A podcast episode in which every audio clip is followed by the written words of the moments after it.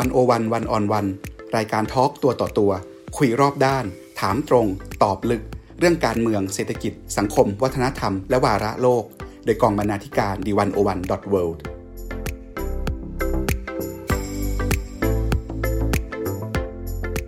สวัสดีครับคุณผู้ฟัง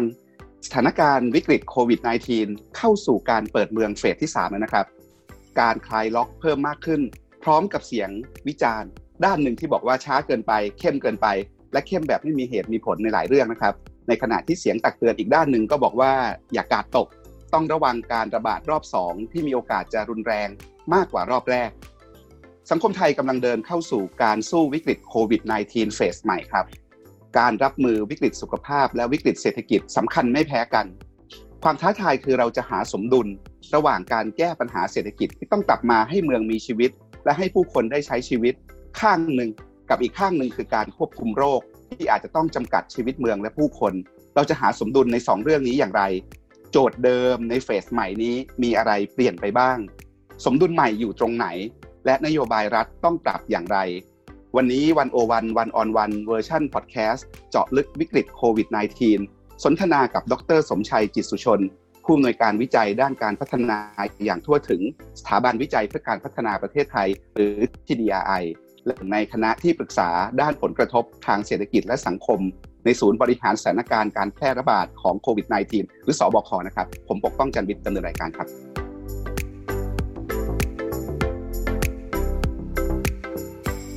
สวัสดีครับอาจารย์สมชัยครับ สวัสดีครับปกป้องครับ อาจารย์ครับเราเริ่มเปิดเมืองกันมาตั้งแต่เดือนพฤษภาคม ผ่านมาแล้วสองเฟส เตรียมเข้าสู่เฟสใหม่ อาจารย์ประเมินสถานการณ์ล่าสุดยังไงครับ และ สิ่งที่อาจารย์ประเมินเนี่ยต่างหรือเหมือนกับสิ่งที่สบคประเมิน ผมผมเองผมประเมินว่ามันแน่นอนก็คงเห็นคล้าย ๆ กันว่าตัวเลขมันไปทางเอาอยู่นะฮะครับเพราะว่าจริง ๆ เนี่ยคือคือบางทีเขาไปดูเรื่องไอ้คนคนติดเชื้อรายใหม่ในแต่ละวันใช่ไหมฮะสมมติดูตัวนี้ก่อนนะนะถ้าดูตัวนี้เนี่ยมันติดต่ำกว่าต่ำกว่าสิบอะคือเป็นเลขหลักเดียวเนี่ยมันเดือนกว่าแล้วนะเดือนกว่าแล้วนะซึ่งซึ่งต้องถือว่ายาวนานมากนะฮะ แล้วยิ่งเข้าไปดูไส้ในนะว่าติดแบบไหนนะมันก็จะเป็นติดแบบแบบอย่างเช่นวันนี้หรือเมื่อวานเนี่ยก็เป็นพวก state quarantineจะทั้งหมดนะครับก็คือว่าเป็นพวกที่มาจากต่างประเทศ ถูกกักตัวเรียบร้อยแล้ว ไม่มีไม่มีความเสี่ยงที่จะไปแพร่เชื้อให้ใครนะครับถ้าตัดพวกนี้ออกไปเนี่ยจริงๆเราศูนย์หลายวันมากเลยนะนะครับคือศูนย์นี่คือกลุ่มที่ว่าพวกติดที่แบบยังเดินเพ่นพ่านอยู่ในสังคมเนี่ยเป็นศูนย์เนี่ยหลายวันมากแล้วอะนะฮะ ซึ่งซึ่งซึ่งตรงนี้ต้องถือว่าเอาอยู่จริงๆนะฮะจริงๆผมเคยคุยกับหมอทางทางที่ที่กรมควบคุมโรคนะฮะระบุชื่อก็ได้หมอแก้วเพราะเขาน่าจะโด่งดังนะฮะรองอธิบดีกรมควบคุมโรคคุณหมอธนารักษ์นะฮะคุณหมอธนารักษ์เนี่ยเคยเขียนบทความให้ผมเนี่ยยาวเหยียดเลยบอกว่าในทางทฤษฎีเนี่ยไอ้โรคนี้เนี่ยเพราะมันมีระยะแพร่เชื้อประมาณสัก 14 วันสมมุตินะใน population หนึ่งหนึ่งเนี่ยซึ่งซึ่งถ้าคุม population ได้ไม่ให้มีคนเติมเข้ามานะ แล้วมันมีไม่มีคนติดเชื้อเลยเนี่ยติดต่อกัน 14 วัน ดีไม่ดีจุดนั้นเราเอาประกาศให้โลกรู้ได้เลยว่า โลกนี้หมดไปจากประเทศไทยแล้วนะครับมันถึงถึงถึงอย่างนั้นเลย ซึ่งถ้าใช้ตรงนี้เป็นเกณฑ์เนี่ยเราใกล้เคียงกันเลยมากเลยนะนะก็คือว่าไอ้ที่มันเข้ามามันเข้ามาจากต่างประเทศเป็นหลักครับ อาจารย์คิดว่าเอาอยู่ ทีนี้ตอนเปิดเมืองมาเนี่ยนะครับเอ่อคนก็กังวลว่า เดี๋ยวพอเปิดจริง ๆ แล้ว เดี๋ยวจะมีคนกลับมาติด พอได้เปิดจริง ๆ ได้ลองผ่านไปดูเกือบเดือนแล้วเนี่ยครับอาจารย์โล่งใจหรือหนักใจขึ้นเมื่อเทียบกับวันเปิดเมืองวันแรกพอแน่นอนพอใจขึ้นนะฮะตอนที่เปิดตั้งแต่วันไอ้วันที่หนึ่งวันที่สามพฤษภาอะไรที่ว่านเนี่ย ผมก็นั่งไล่ดูวันต่อวันเลยนะคือทุกวันนี้ก็ยังดูวันต่อวันอยู่ก็รุ่นอยู่ทุกวันผ่านไปห้าวันเฮ้ยยังดีอยู่ไว้ผ่านไปเจ็ดวันยังดีอยู่ไว้ยิ่งยิ่งผ่านมายิ่งนานก็ยิ่งเบาใจขึ้นจนถึงตอนนี้ต้องถือว่าเบาใจมากเลยนะครับ แล้วตอนนี้มีโจทย์อะไรให้อาจารย์กังวลอยู่บ้างครับ จริง ๆ โจทย์ก็เหมือนที่ปกป้องว่านั่นแหละ คือว่าคือคือมันเบาใจขึ้นภายใต้การปิดเมืองลักษณะอย่างทุกวันนี้ คือเปิดมากขึ้นแต่ว่าอย่าลืมว่ายังไม่ใช่ร้อยเปอร์เซ็นต์นะครับตัวที่มันชัดๆเลยก็คือเรื่องของการเติมคนจากคนข้างนอกเข้ามานะฮะ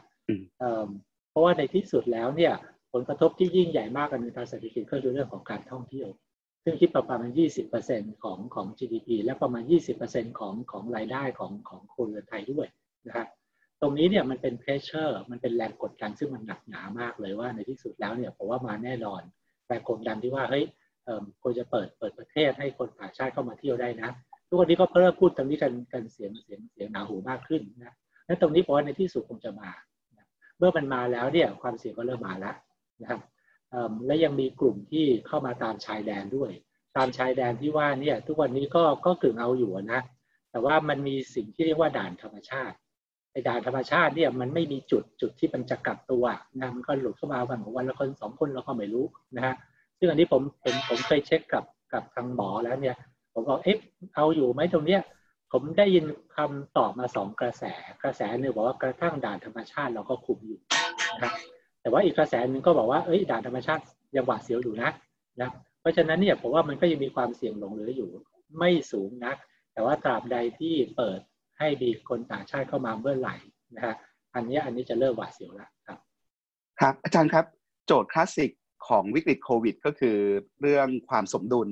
ระหว่างสุขภาพกับเศรษฐกิจนะครับ ซึ่งความสมดุลที่ว่าเนี่ยมันก็ต้องปรับเปลี่ยนตามสถานการณ์ตลอดเวลาเลยอยากจะชวนอาจารย์คุยว่าตอนนี้ สมดุลใหม่ มันอยู่ตรงไหน ณวันนี้เราแลกสุขภาพเศรษฐกิจแลกเราแลกสุขภาพกับเศรษฐกิจได้แค่ไหนยังไงล่ะครับ คืออันนี้ขึ้นกับขึ้นกับถามวันไหนนะครับวันนี้เลยครับวันนี้ ถ้าถ้าถามวันนี้ผมจะตอบแบบนี้ถ้าถามเมื่อเดือนที่แล้วผมจะตอบอีกแบบหนึ่งครับเอาเอาวันนี้ก่อนครับ วันนี้เป็นเอาเอาวันนี้ก่อนนะครับเอาเอาวันนี้แน่นอนคือผมคิดว่าถ้าใจผมนะผมยังอยากให้ปิดประเทศต่อนะครับเส ร็จแล้วเนี่ยแล้วเทความสมดุลไปที่การดูแลการดูแลผลกระทบทางเศรษฐกิจสังคมนะฮะหมายความว่าการที่เราปิดประเทศต่อคือว่าการันตีแล้วว่าให้ความเสี่ยงที่ผมเพิ่งพูดไปเมื่อสักครู่เนี่ยมันเกิดจะเหลือศูนย์เพราะเราปิดประเทศต่อ แต่ตอนแรกอาจารย์บอกว่าพอเปิดเมืองแล้วเนี่ยอาจารย์รู้สึกโล่งใจมากกว่าหนักใจทำไมถึงยังอยากให้ต้องปิดประเทศอยู่ทำไมทำไมเราไม่ไม่ไม่เปิดแล้วก็หาวิธีจัดการการเปิด มันมันมีคำสองคำนะ เปิดเมืองกับเปิดประเทศโอเคครับ โอเคโอเคเดี๋ยวเดี๋ยวเดี๋ยวแยกกันนะโอเคครับอาจารย์ผมยังอยากให้ยังให้ปิดประเทศอยู่แต่เปิดเมืองอ๋อครับนะนะ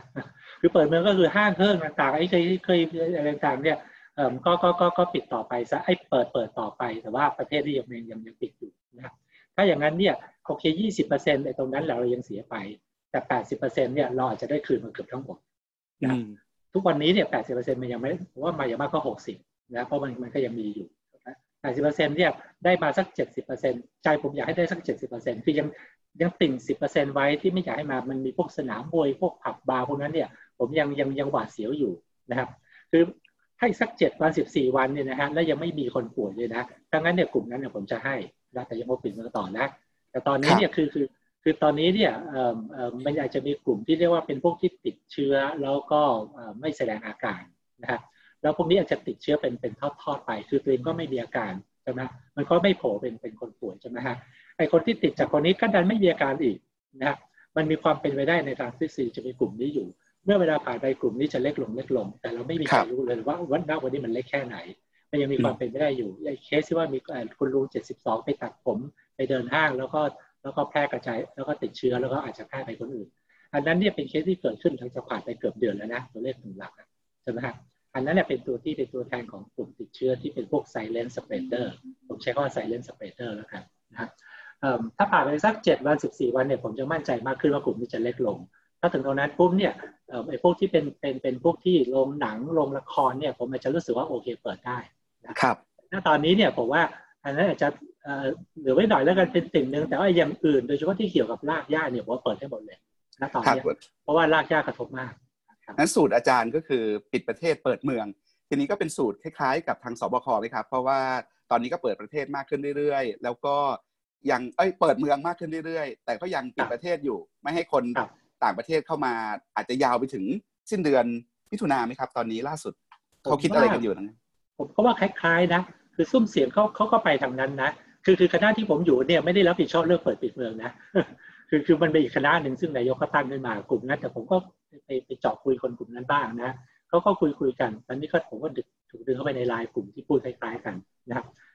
ซุ้มเสียงจะคล้ายๆกันนะครับก็คือว่าเรื่องเรื่องปิดประเทศเนี่ยผมเข้าใจว่าคนส่วนใหญ่จะยังอยากให้ปิดประเทศอยู่ แน่นอนมีเสียงเรียกร้องมันมีเสียงเรียกร้องจากคือพวกที่เขามี power อยู่แล้วในทางการเมืองใช่ไหมฮะอย่างเช่นสนามมวยนี่ชัดเจนไอตอนที่มันเกิดเกิดแพร่สนามมวยเมื่อประมาณหกหกมีนาเนี่ยจำถ้าปกป้องจำได้เนี่ย เขเขาเปิดสนามมวยทั้งทั้งที่มี recommendation ว่าไม่ควรที่จะให้มีการชกมวยใช่ไหมฮะแล้วขออนุญาตกันไม่รู้ใครอนุญาต อนุญาตจนเปิดมามีมี super spreader ปุ๊บปรากฏไอ้คนที่เปิดยังไม่ต้องรับผิดชอบด้วยซ้ำนะครับผมว่าอันนี้มัน represent power ของคนกลุ่มนี้ใช่ไหมครับนั้น power คนกลุ่มนี้เนี่ยตอนนี้มันก็ยัง behind the scene ตลอดเวลานะพยายามที่จะดันให้มันเปิดนะครับผมถามอาจารย์นิดนึงว่าตอนนี้เนี่ยระบบสาธารณสุขของไทย แบกรับผู้ป่วยใหม่ได้วันละกี่คนครับ เราถึงจะเรียกได้ว่าเอาอยู่ คือเราเอาอยู่ที่ระดับเท่าไหร่แบบที่ไม่ต้องมีคนตาย เพราะไม่มีเครื่องช่วยหายใจ หรือว่าไม่มีเตียง ICU ที่ต้องการครับผมถามเรื่องนี้เยอะมาก ผมได้ตัวเลขมาสามตัวครับสามตัวที่คนละเรื่องอะไรนะฮะตัวเลขแรกที่ผมได้เนี่ยคือหนึ่งร้อยคนนะฮะถ้ามีเคสใหม่ต่อวันไม่เกินหนึ่งร้อยคนเอาอยู่ ระบบสาธารณสุขเอาอยู่ไม่มีคนตายนะฮะ เตียงไอซียูพอ ห้องความดันลบพอ ventilator พอนะครับ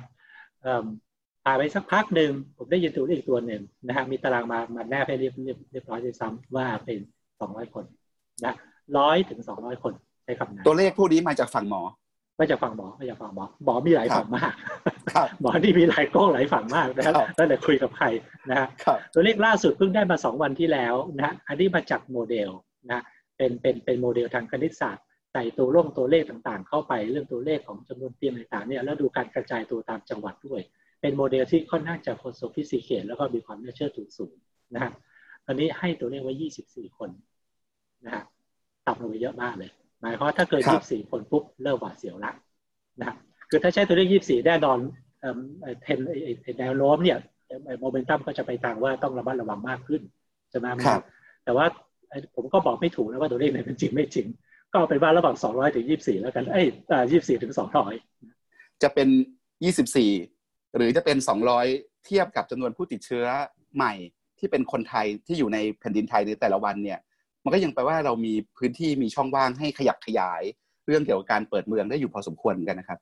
มีมีฮะแล้วอย่าลืมว่าตัวเลขที่บอกว่ายี่สิบสี่ร้อยสองร้อยต้องติดกันต่อเนื่องนะฮะคือทุกวันต้องมีต้องมีขนาดนั้นมันถึงจะไม่อยู่ แต่ถ้าเกิดสมมติวันหนึ่งร้อยหนึ่ง สมมติเราใช้ตัวเลขร้อยนะวันที่ร้อยพรุ่งนี้เหลือแปดสิบอีกวันเหลือหกสิบมันก็ยังก็ยังก็ยังมีช่องที่ยาวอยู่เป็นต้นนะซึ่งซึ่งตอนนี้ก็ขึ้นอยู่ว่าเรามีมาตรการอื่นที่จะคุมการระบาดได้หรือไม่ แล้วล่าสุดนี่อัตราการตรวจในแต่ละวันของเราเท่าไหร่ครับอาจารย์ผมได้ยินว่าอยู่ช่วงหลังลดลง เพราะว่าเคสมันน้อยลงนะครับแต่ช่วงที่มันเคสเยอะๆหน่อยแล้วไปมีสิ่งที่ภาษาหมอเขาเรียกว่า PUI อะ PI คือ patient under investigation กลุ่มเสี่ยงที่ต้องตามไปตรวจ ช่วงที่ที่ที่มันมันมันติดค่อนข้างเยอะนะฮะ active case เยอะเนี่ยเขาตรวจน่าจะประมาณ 6,000 ถึง 7,000 เคสต่อวันนะครับตอนหลังเนี่ยพอเคสมันน้อยลงเนี่ยเขาก็ตรวจน้อยลง แต่ว่ามีการทำสิ่งที่เรียกว่า active testing มากขึ้นนะครับซึ่งในช่วงแรก ๆ ไม่มีการทำ active testing ก็คือว่าไม่รอ PUI ล้วนะครับมีการ define PUI ใหม่ให้มันกว้างขึ้น มีเช่นหมู่บ้านในสงขลาอย่างเงี้ยมีความเสี่ยงว่าเป็นไปได้ว่าหมู่บ้านนั้นอาจจะมีคนติดเยอะนะฮะทั้งที่การกระบวนการ PI ปกติไม่ได้ identify ไปที่หมู่บ้านนั้นนะแต่ว่าโอเคเขาเขาขยายความคิดลงไปตรวจทั้งหมู่บ้านเลย อันนี้คือ active testing นะตรงนี้เนี่ยในช่วงหลังเนี่ยเพราะเขามี capacity เหลือเขาก็เลยไปทำ active testing มากขึ้นนะฮะแต่เข้าใจว่าณวันนี้เลยเนี่ยน่าจะน้อยลงแล้ว active testing ก็ไม่เยอะเพราะว่าเนื่องจากมันน้อยต่อเนื่องมันเยอะแล้วว่าแล้วไอ้ที่ติดช่วงหลังก็อยู่ในสเตจควอลันทีหมด เวลาเราพูดกันว่าให้ระวังการระบาดรอบสองเนี่ย มันต้องใหญ่ขนาดไหนครับอาจารย์ถึงเรียกว่าคลื่นลูกที่สองได้ มันต้องติดกันวันละกี่คน ถึงจะเป็นจุดเปลี่ยนให้เราต้องยกระดับมาตรการการรับมือให้เข้มข้นขึ้น เพราะว่ามันมีสองเกณฑ์เกณฑ์แรกที่พูดไปเมื่อสักครู่แล้ว ว่าว่าระบบสาธารณสุขเอาอยู่ไหมนะครับเพราะว่ามันหมายถึงจะมีคนตายใช่ไหมครับเกณฑ์ที่สองซึ่งมัน relate กันนะไม่ไม่ไม่ถึงขนาดแยกกันทีเดียว ก็คือว่าไอ้ curve ของรอบสองเนี่ยมันจะเป็น exponential ไปเรื่อยๆ หรือเปล่านะครับ คือคือคือตรงนี้เนี่ยไม่มีตัวเลขที่ชัดเจนนะครับบางคนก็บอกว่าเฮ้ยถ้าคุณติดเอ่ออย่างอย่างประมาณร้อยหนึ่งเดี๋ยวคนก็เริ่มพูดละถ้าวันละร้อยแล้วไปเรื่อยๆ ต่อเนื่องทุกวันนะดังนั้นสุดท้ายเนี่ยมันจะไม่จบที่ร้อยนะครับอาทิตย์ถัดไปมันจะเป็น 200 อาทิตย์ต่อไปจะเป็นวันละ300นะไอแบบนั้นเนี่ยคือคือคือเคอร์ฟสองคือเวฟสองนะครับซึ่งซึ่งซึ่งตอนนั้นเป็นเรื่องที่ที่ทุกคนกลัวแล้วก็ไม่อยากให้เกิดขึ้น คือพูดอีกอย่างแล้วกัน ถ้าเกิดถ้าเกิดเวฟสองเมื่อไหร่แล้วเป็นเวฟลูกใหญ่พอแล้วแต่เกณฑ์ที่หนึ่งก็ก็ก็ก็จะเบรกไปด้วย ก็คือว่าระบบสุขจะรองรับไม่ได้นะครับ ในโลกเนี่ยมันมีเวฟสองแรงๆเลยครับอาจารย์เราได้ยินบ่อยแต่ว่าพอมาดูจริง ๆ เนี่ยเหมือนเรายังไม่เคยเห็นคลื่นลูกที่สองที่มันแรง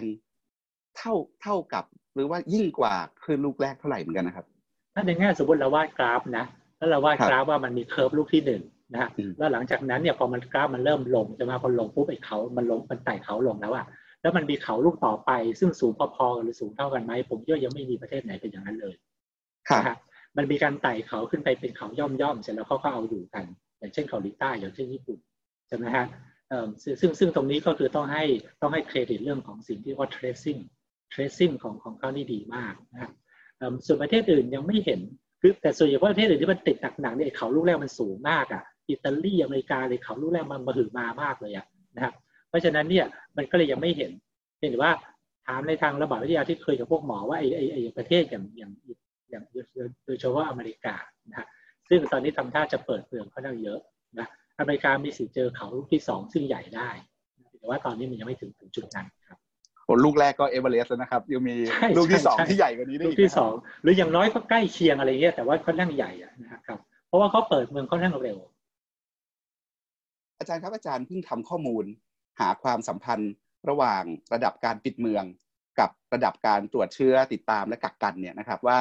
ในการเปิดปิดเมืองกับการตรวจเชื้อติดตามกักกันเนี่ยมันแลกกันได้ขนาดไหนอาจารย์เจอข้อค้นพบอะไรที่น่าสนใจ และมีข้อเสนอเชิงนโยบายอะไรเกี่ยวกับเรื่องนี้ครับผมว่าข้อค้นพบน่าสนใจนะ แต่จริง ๆ ก็ไม่เชิงเป็นข้อค้นพบใหม่นะ คือมันมีไฮโพทีซิสตรงเนี้ยเนิ่นนานแล้วตั้งแต่แรก ๆ เลยอะนะ บอเกิดของความคิดนี่มาจากการไปดูเกาหลีใต้นะเพราะเกาหลีใต้เป็นประเทศซึ่งมีการเทสเยอะมากและเทสเร็วมากนะครับเทสในวงกว้าง แล้วเกาหลีใต้ไม่ต้องปิดเมืองมากนะหลายอย่างที่เราทำเกาหลีใต้ไม่เคยทำเลยนะฮะอย่างผับบาร์เขาก็ยังเปิดอยู่เลยจนจนจนจนเจอคล้ายๆคลื่นลูกที่สองแล้วก็แล้วก็แล้วก็ปิดไปสักอาทิตย์หนึ่งก็กลับมาเปิดใหม่นะหลายเรื่องเขาเขาเขาเปิดค่อนข้างมาก ในที่เขาก็เข้าขายว่าเอาอยู่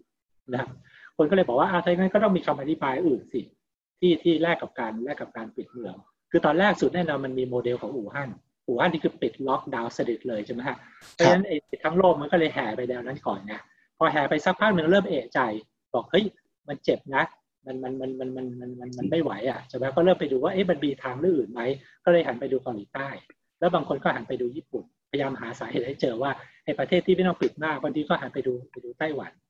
แต่ว่ามันถึงไม่มาตรการอื่นเพราะฉะนั้นไฮโพทีซิสว่า testing เยอะๆ นะครับ tracing เอ่อดีๆกักกันตัวให้ทันเวลา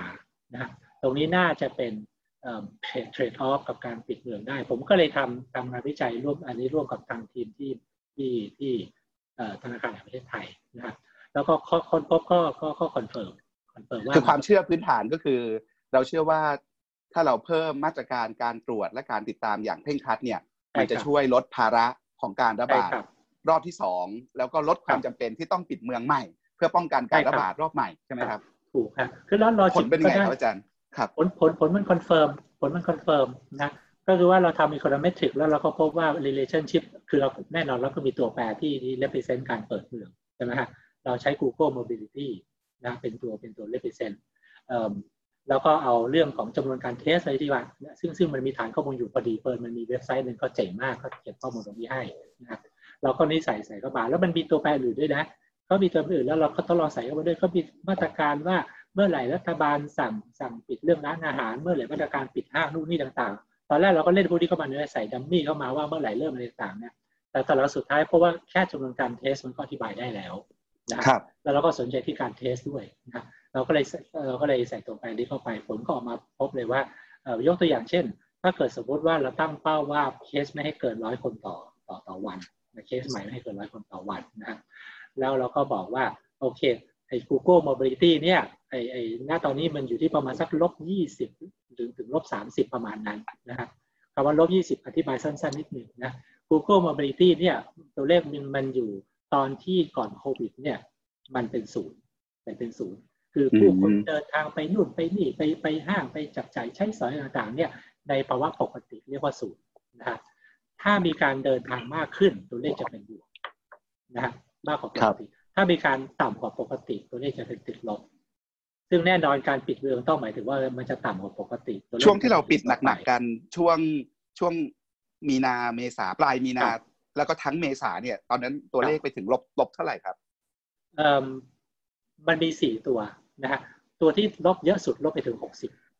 เคยลบหกสิบนะครับ เคยลบหกสิบลบหกสิบคือการเดินทางในรถโดยรถสาธารณะลดไปหกสิบเลยนะฮะแล้วก็ตามมาก็มีการเดินทางไปซื้อของของไปซื้อไปซื้อไปไปร้านโชว์หวยไปซื้อของอะไรต่างๆ มีมีการเดินทางไปห้าง มีการเดินทางไปไปสวนสาธารณะ มีการเดินทางไปทำงานพวกนั้นก็ลบประมาณสักสี่สิบห้าสิบเนี่ยก็ก็ลบไปทักค่อนข้างเยอะนะครับตอนนี้ไอ้ตัวพวกประเภทเนี้ยมันกลับขึ้นมาเยอะแล้วกลับขึ้นมาสักเกือบเกือบครึ่งทางได้แล้วนะครึ่งทางได้แล้วนะครับ ตอนนี้เราอยู่ที่ประมาณลบสามสิบลบยี่สิบนักณวันนี้ครับที่เราเปิดเมืองประมาณเฟสสองเนี่ยนะครับผมเดาว่าอย่างนั้นที่ต้องใช้คำว่าเดาอันนั้นเพลิน Google บอกว่าที่ในอัปเดตล่าสุดคือวันที่ 16 พฤษภานะครับ ซึ่งเสียดายมากเพราะว่า 17 พฤษภาคือวันที่เปิดห้างนะฮะ Google Mobility เนี่ยผมดาวน์โหลดเมื่อวานเนี่ยมันยังไปถึงวันที่ 16 พฤษภาอยู่นะเดี๋ยวเดี๋ยวพรุ่งนี้จะลองไปดาวน์โหลดใหม่อาจจะมี 17 ให้เห็นละนะครับ เพราะฉะนั้นเนี่ยตัวเลขนับวันที่จริงต้องต้องเป็นผลจากการเปิดห้างแล้วถูกไหมเพราะห้างมันเปิดไปเรียบร้อยแล้วแต่ว่า Google เนี่ยไอไอไอ Google ที่ว่าเนี่ยตอนที่ 16 พฤษภาเนี่ยมันอยู่อยู่ที่ประมาณลบ 30เพราะนั้นงานอาจารย์เนี่ยจะบอกว่าถ้าเปิดเมือง ถ้าไอ้ Google Mobility ที่เราใช้เป็นดัชนีวัดระดับการเปิดเมืองเนี่ยมันขยับจากสมมติตอนนี้อยู่ที่ลบสามสิบลบยี่สิบเนี่ย ขยับมาเป็นลบสิบลบห้าหรือขยับไปเป็นศูนย์ซึ่งเป็นระดับที่เท่ากับก่อนเกิดโควิดเนี่ย แต่ละแต่ละขั้นแต่ละขั้นเนี่ยเราต้องแลกมาด้วยการไล่ไล่ไล่เทสคนไล่ไล่ตรวจโรค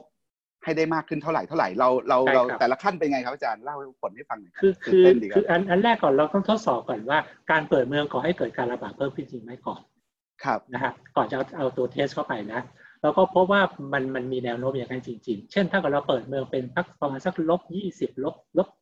โทษทีประมาณลบสิบนะฮะ ถึงประมาณลบสิบเนี่ยนะฮะโอกาสที่เปิด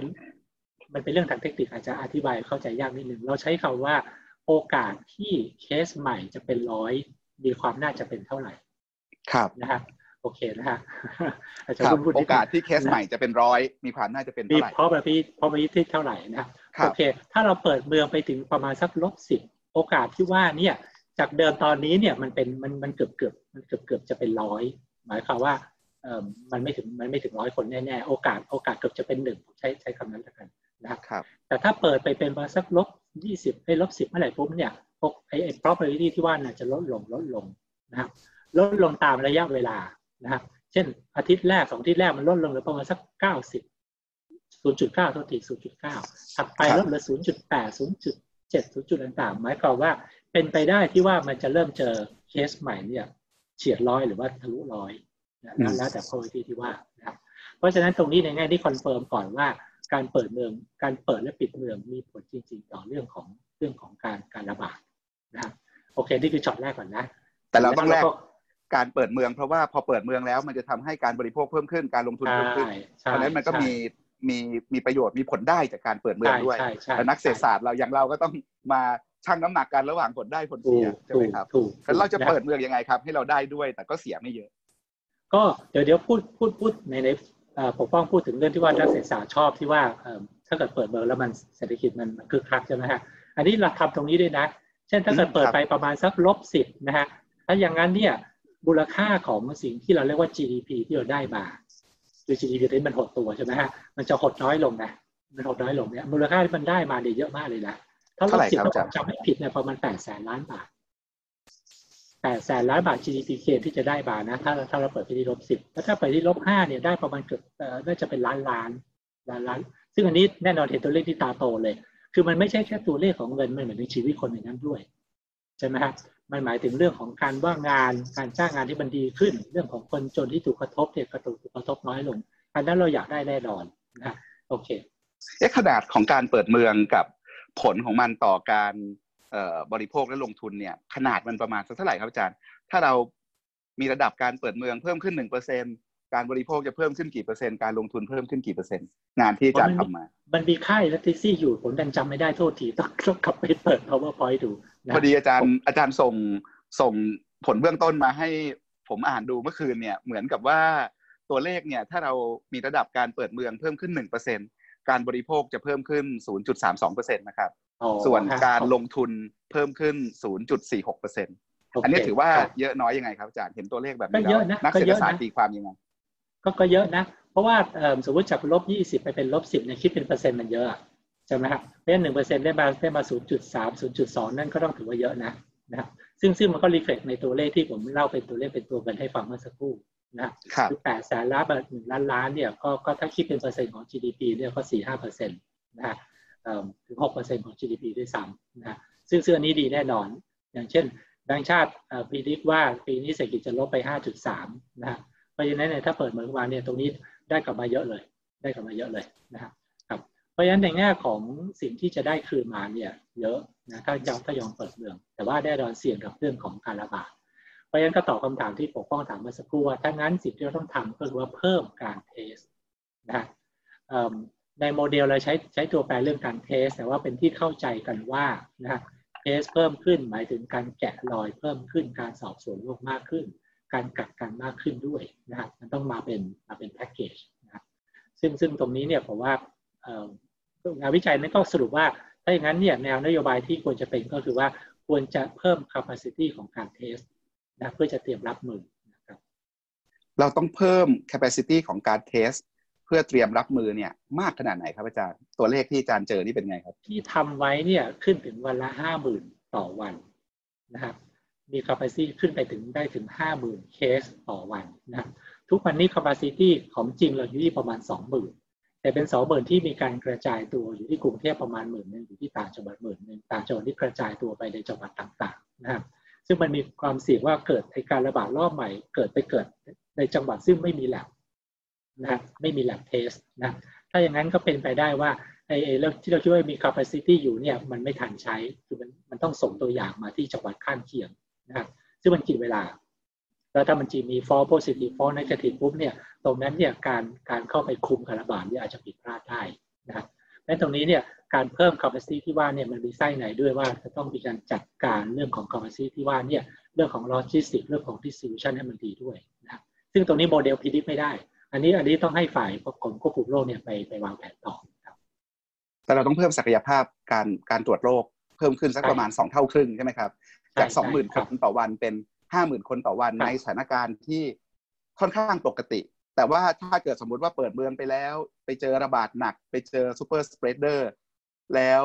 เราก็ยิ่งต้องเพิ่มการตรวจเข้าไปอีกงานอาจารย์เนี่ยบอกว่าถ้าเกิดกรณีแบบนั้นเราอาจจะต้องตรวจเพิ่มมากขึ้นไปถึงสัก เป็นแสนคนเลยไหมครับเป็นแสนเป็นแสนอันนี้หมายความว่าเราพลาดนะนะครับหมายความว่าคือคือไอ้การเล่นกับการระบาดเนี่ย timing เนี่ยสำคัญมากเลยใช่ไหมครับคือคือถ้ายิ่งถ้าเข้าไปเข้าไปทำทำทำทำทำการตรวจ หรือบางทีต้องปิดเมืองด้วยซ้ำนะอาจจะปิดบางจังหวัดนะเร็วเท่าไหร่เนี่ยโอกาสที่จะต้อง test เยอะๆ ก็จะน้อยลงด้วยนะครับแต่ถ้าพลาดไปเมื่อไหร่มี superspreader แล้วเรา somehow เราดันนิ่งนอนใจนะเอาไม่อยู่ ถ้าอย่างนั้นเนี่ยถ้ามันขึ้นไปเป็นเป็นสมมติว่าคล้ายๆเจอแบบน้องๆอิตาลีอย่างเงี้ยใช่ไหมฮะแล้วเป็นวันละพันขึ้นมาเนี่ย ถึงตอนนั้นไอ้เทสที่บอกห้าหมื่นนี่ก็ไม่อยู่ต้องขึ้นเป็นแสนอย่างที่ว่านะครับ ถึงตอนนั้นผมว่าคงไม่ใช่เทสผมว่าตอนนั้นคงปิดเมืองรอบใหม่ครับไอตัวเลขหนึ่งงานอาจารย์ที่ที่ที่เขียนไว้ก็คือว่าถ้าอยากเปิดเมืองให้ถึงระดับที่ให้ GDP เพิ่มขึ้นหนึ่งล้านล้านบาทเนี่ยแล้วถ้าเกิดมีระบาดหนักมี superspreader ต่างๆเนี่ยอาจจะต้องตรวจสูงถึงวันละหนึ่งแสนห้าหมื่นคน ห้าหมื่นใช่ครับครับครับนั่นคือแบบทีนี้เอาไม่อยู่แล้วพลาดทีนี้เราปิดเมืองมาแล้วรอบหนึ่งการปิดเมืองรอบที่แล้วเนี่ย มันมันส่งผลยังไงบ้างครับอาจารย์ เราเรียนรู้บทเรียนอะไรบ้างจากจากอดีตจากการรับมือโควิด ยุคแรกของเราในช่วงกุมภามีนาเมษาเราทำอะไรพลาด เราทำอะไรสำเร็จ เราทำอะไรมากไปน้อยไปยังไงคือถ้าย้อนไปตั้งแต่แรก ๆ เลยใช่ไหมฮะ แล้วเราใส่โจทย์ว่าเราเราปิดเมืองเร็วไปไหมแรงไปไหมคิดถึงแต่เรื่องของการคุมคนติดเชื้ออย่างเดียวโดยไม่ดูสนใจอื่นๆหรือไม่ สมมติมองย้อนหลังไปนะผมคิดว่าช่วงแรกๆเนี่ยมันมีความไม่รู้เกี่ยวกับเรื่องโควิดเยอะมากนะฮะเพราะฉะนั้นเนี่ยมันมี tendency มีแนวโน้มที่ที่จะรู้สึกว่าเป็นเรื่องที่หนักหนาสาหัสแล้วต้องรีบแบบเอาไม่อยู่ไว้ก่อนนะ ด้วยด้วยภาษาอังกฤษคือ at any cost อะ at any cost เลยต้องคุมไม่อยู่ at any cost นะฮะแต่มีบทเรียนจากจีนมันทำให้เห็นด้วย จะมาทำที่อู่ฮั่นแบบโอ้มันปิดแรงมากเลยนะแล้วสุดท้ายเอาอยู่ถ้าอย่างนั้น แล้วก็แล้วหลายคนหลายคนก็เลยคิดว่าต้องต้องต้องทำแรงนะครับผมเองอยู่ในกลุ่มนั้นนะเออผมช่วงนั้นเนี่ย ผมผมเขาเขียนลง Facebook ผมใช้คำว่าเจ็บลึกแต่จบเร็วนะครับก็คือว่ายอมปิดหนักๆ คือเจ็บลึกอะนะเพื่อหวังว่ามันจะจบเร็วนะครับ แล้วมันก็มีงานวิจัยตอนหลังออกมา support ทุกวันนี้คนก็ยังก็ยังมีมี conclusion ใกล้ๆกันนะคล้ายๆกันงานวิจัยว่า ถ้าเกิดว่ารีบปิดเร็วๆแล้วปิดหนักๆนะครับพอเอาอยู่ปุ๊บแล้วก็กลับมาเปิด ถ้างั้นผลกระทบทางด้านเศรษฐกิจผลกระทบทางด้านสังคม ผลกระทบต่อชีวิตคนเนี่ยน้อยที่สุด น้อยที่สุดงานวิจัยยัง confirm นะนะครับเพราะฉะนั้นเนี่ย ผมย้อนแนวคิดในตอนนั้นเนี่ยตอนที่ตกใจกันอยู่แล้วก็ไปทางว่าเอาเอาเอาปิดมันหนักๆเนี่ยในแง่หนึ่งผมว่ามันยัง valid อยู่นะครับอันนี้เป็นเล็ก step แรกก่อนเลยนะนะตรงที่มัน controversial มากกว่า ก็คือว่าหลังจากมันมีเขาว่าจะเอาอยู่แล้วนะ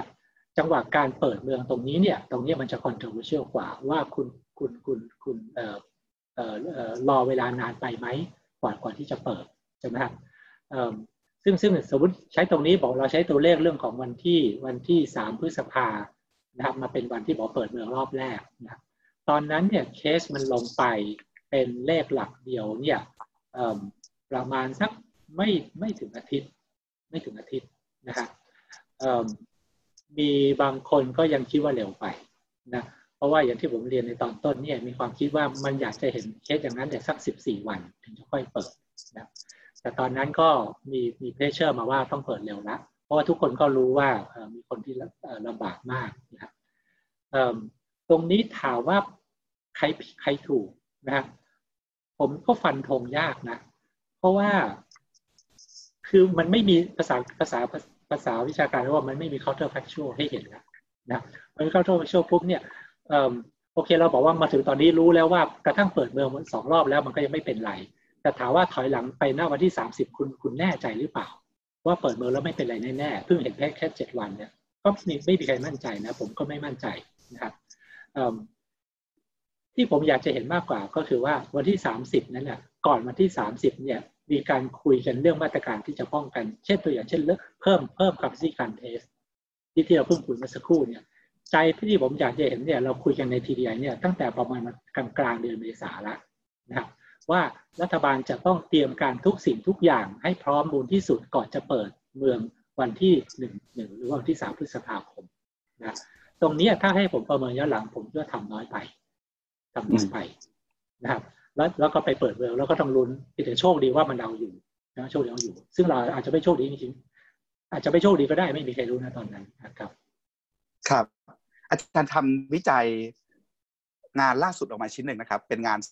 สำรวจ แบบสอบถามกลุ่มตัวอย่างเยอะเลยครับทำกับสำนักงานสถิติแห่งชาติ TDI แล้วก็ยูนิเซฟประเทศไทยสำรวจออนไลน์ครั้งแรกทำเรื่องผลกระทบทางสังคม ครั้งที่สองเรื่องผลกระทบทางเศรษฐกิจ มีกลุ่มตัวอย่างประมาณรอบหลังนี่เกือบสามสามหมื่นคนเอ่อเจอข้อค้นพบอะไรที่น่าสนใจบ้างครับ ผลจากการปิดเมืองเนี่ย กระทบผู้คนกระทบเศรษฐกิจยังไงเอ่อข้อค้นพบน่าสนใจเยอะเลยนะฮะโดยสรุปก็ผลกระทบแรงมาก แรงครับ ตอนแรกผมผมใช้คำว่าของครั้งนี้เนี่ย น่าจะน้องๆต้มยำกุ้งนะก่อนก่อนวิจัยที่ออกมานะพอมาเสร็จปุ๊บบอกว่าเฮ้ยพอๆต้มยำกุ้งเลยในแง่ของในแง่ของสเกลของผลกระทบนะนะครับ คือคนว่างงานเยอะมาก คนตกงานเยอะมากนะฮะประมาณการจากอันนี้เนี่ยคนตกงานนะช่วงนั้นนะอย่างนั้นนะช่วงนั้นนะตอนนี้จะดีขึ้นหน่อยนะครับหกล้านคนนะหกล้านคนนะซึ่งคิดเป็นเปอร์เซ็นต์นี่เยอะมากนะ ต่อต่อจำนวนของของ labor force นะครับมีแล้วถูกกระทบทุกรูปแบบนะฮะโดนกันทุกคนไม่มีไม่มีใครรอดเลยนะคคนที่ทำงานก็ก็ถูกพักงาน ถูกลดเงินเดือน ถูกลดชั่วโมงการทำงาน บางคนได้เงินชดเชยจำนวนหนึ่งบางคนก็ไม่ได้เงินชดเชยเลยนะซึ่งก็มีเยอะมากนะฮะคนที่ไม่ใช่เป็นเป็นลูกจ้างเขาเป็นรับรับงานมาทำที่บ้านนู่นนี่ขับเล่แผงลอย พวกนี้โดนเกลี้ยง นะรายใหญ่ ๆ ก็ก็ก็ไม่รอดนะผู้ประกอบกิจการโดนหมดนะทุกไซส์ทุกขนาดโดนหมดนะรายเล็กรายย่อยนะครับสินค้าปิดกิจการนี่จำนวนไม่น้อยเลยนะครับหรือไม่ก็ต้องดาวไซส์ลงนะครับเคยจ้างคนงานแบบสักยี่สิบสามสิบคนก็ลดเหลือห้าคนลดเหลือสิบคนอะไรเป็นต้นนะฮะไอ้ผู้ที่เคยห้าจ้างห้าคนก็กลายเป็นเลิกจ้างหมดเลยนะฮะทำตัวคนเดียวเป็นต้นนะครับแล้วก็แล้วก็แน่นอนว่างานเยอะมากนะครับเพราะฉะนั้นเนี่ยผลกระทบเยอะ นะครับอันที่น่าสนใจด้วยผมไปนั่งไล่ถามดูว่ามาตรการปิดเมืองเนี่ยสี่ห้าอย่างเนี่ยมันกระทบไหมระหว่างถูกบังคับให้ต้องอยู่ในบ้าน หรือว่าก็ไม่เชิงบังคับอะเรียกร้องนะฮะแต่ว่าไม่รู้จอกบ้านไปไหนไม่มีงานทำนะฮะเคอร์ฟิวกระทบไหมนะฮะเรื่องของจำกัดการเดินทางไม่ให้เดินทางระหว่างเมือง ไม่ให้เดินทางระหว่างประเทศกระทบไหมนะฮะทุกมาตรการเนี่ยชาวบ้านตอบว่ากระทบอยู่เลยนะกระทบในสัดส่วนที่ค่อนข้างสูงด้วยนะแล้วก็กระจายไปหมดนะฮะ ที่น่าสนใจหนึ่งแล้วแล้วน่ากังวลไปพร้อมๆกันก็คือว่ามีการถามว่า แล้วคุณรับมือไหวไหมนะฮะพอเจออย่างนี้เนี่ยคุณคุณมีกระบวนการรับมืออย่างไร คุณแก้ไขปัญหาอย่างไรบ้างหรือแก้ปัญหาไม่ได้เลย เพราะว่าหนึ่งในสี่นะครับยี่สิบห้าเปอร์เซ็นตอบว่าไม่รู้จะรับมืออย่างไรนะฮะเหมือนกับได้แต่รอผลกระทบนั่งรอตาปิดๆอย่างเงี้ยนะฮะอีกเจ็ดสิบห้าเปอร์เซ็นแน่นอนพยายามปรับตัวนู่นนี่ต่างๆ แต่ว่า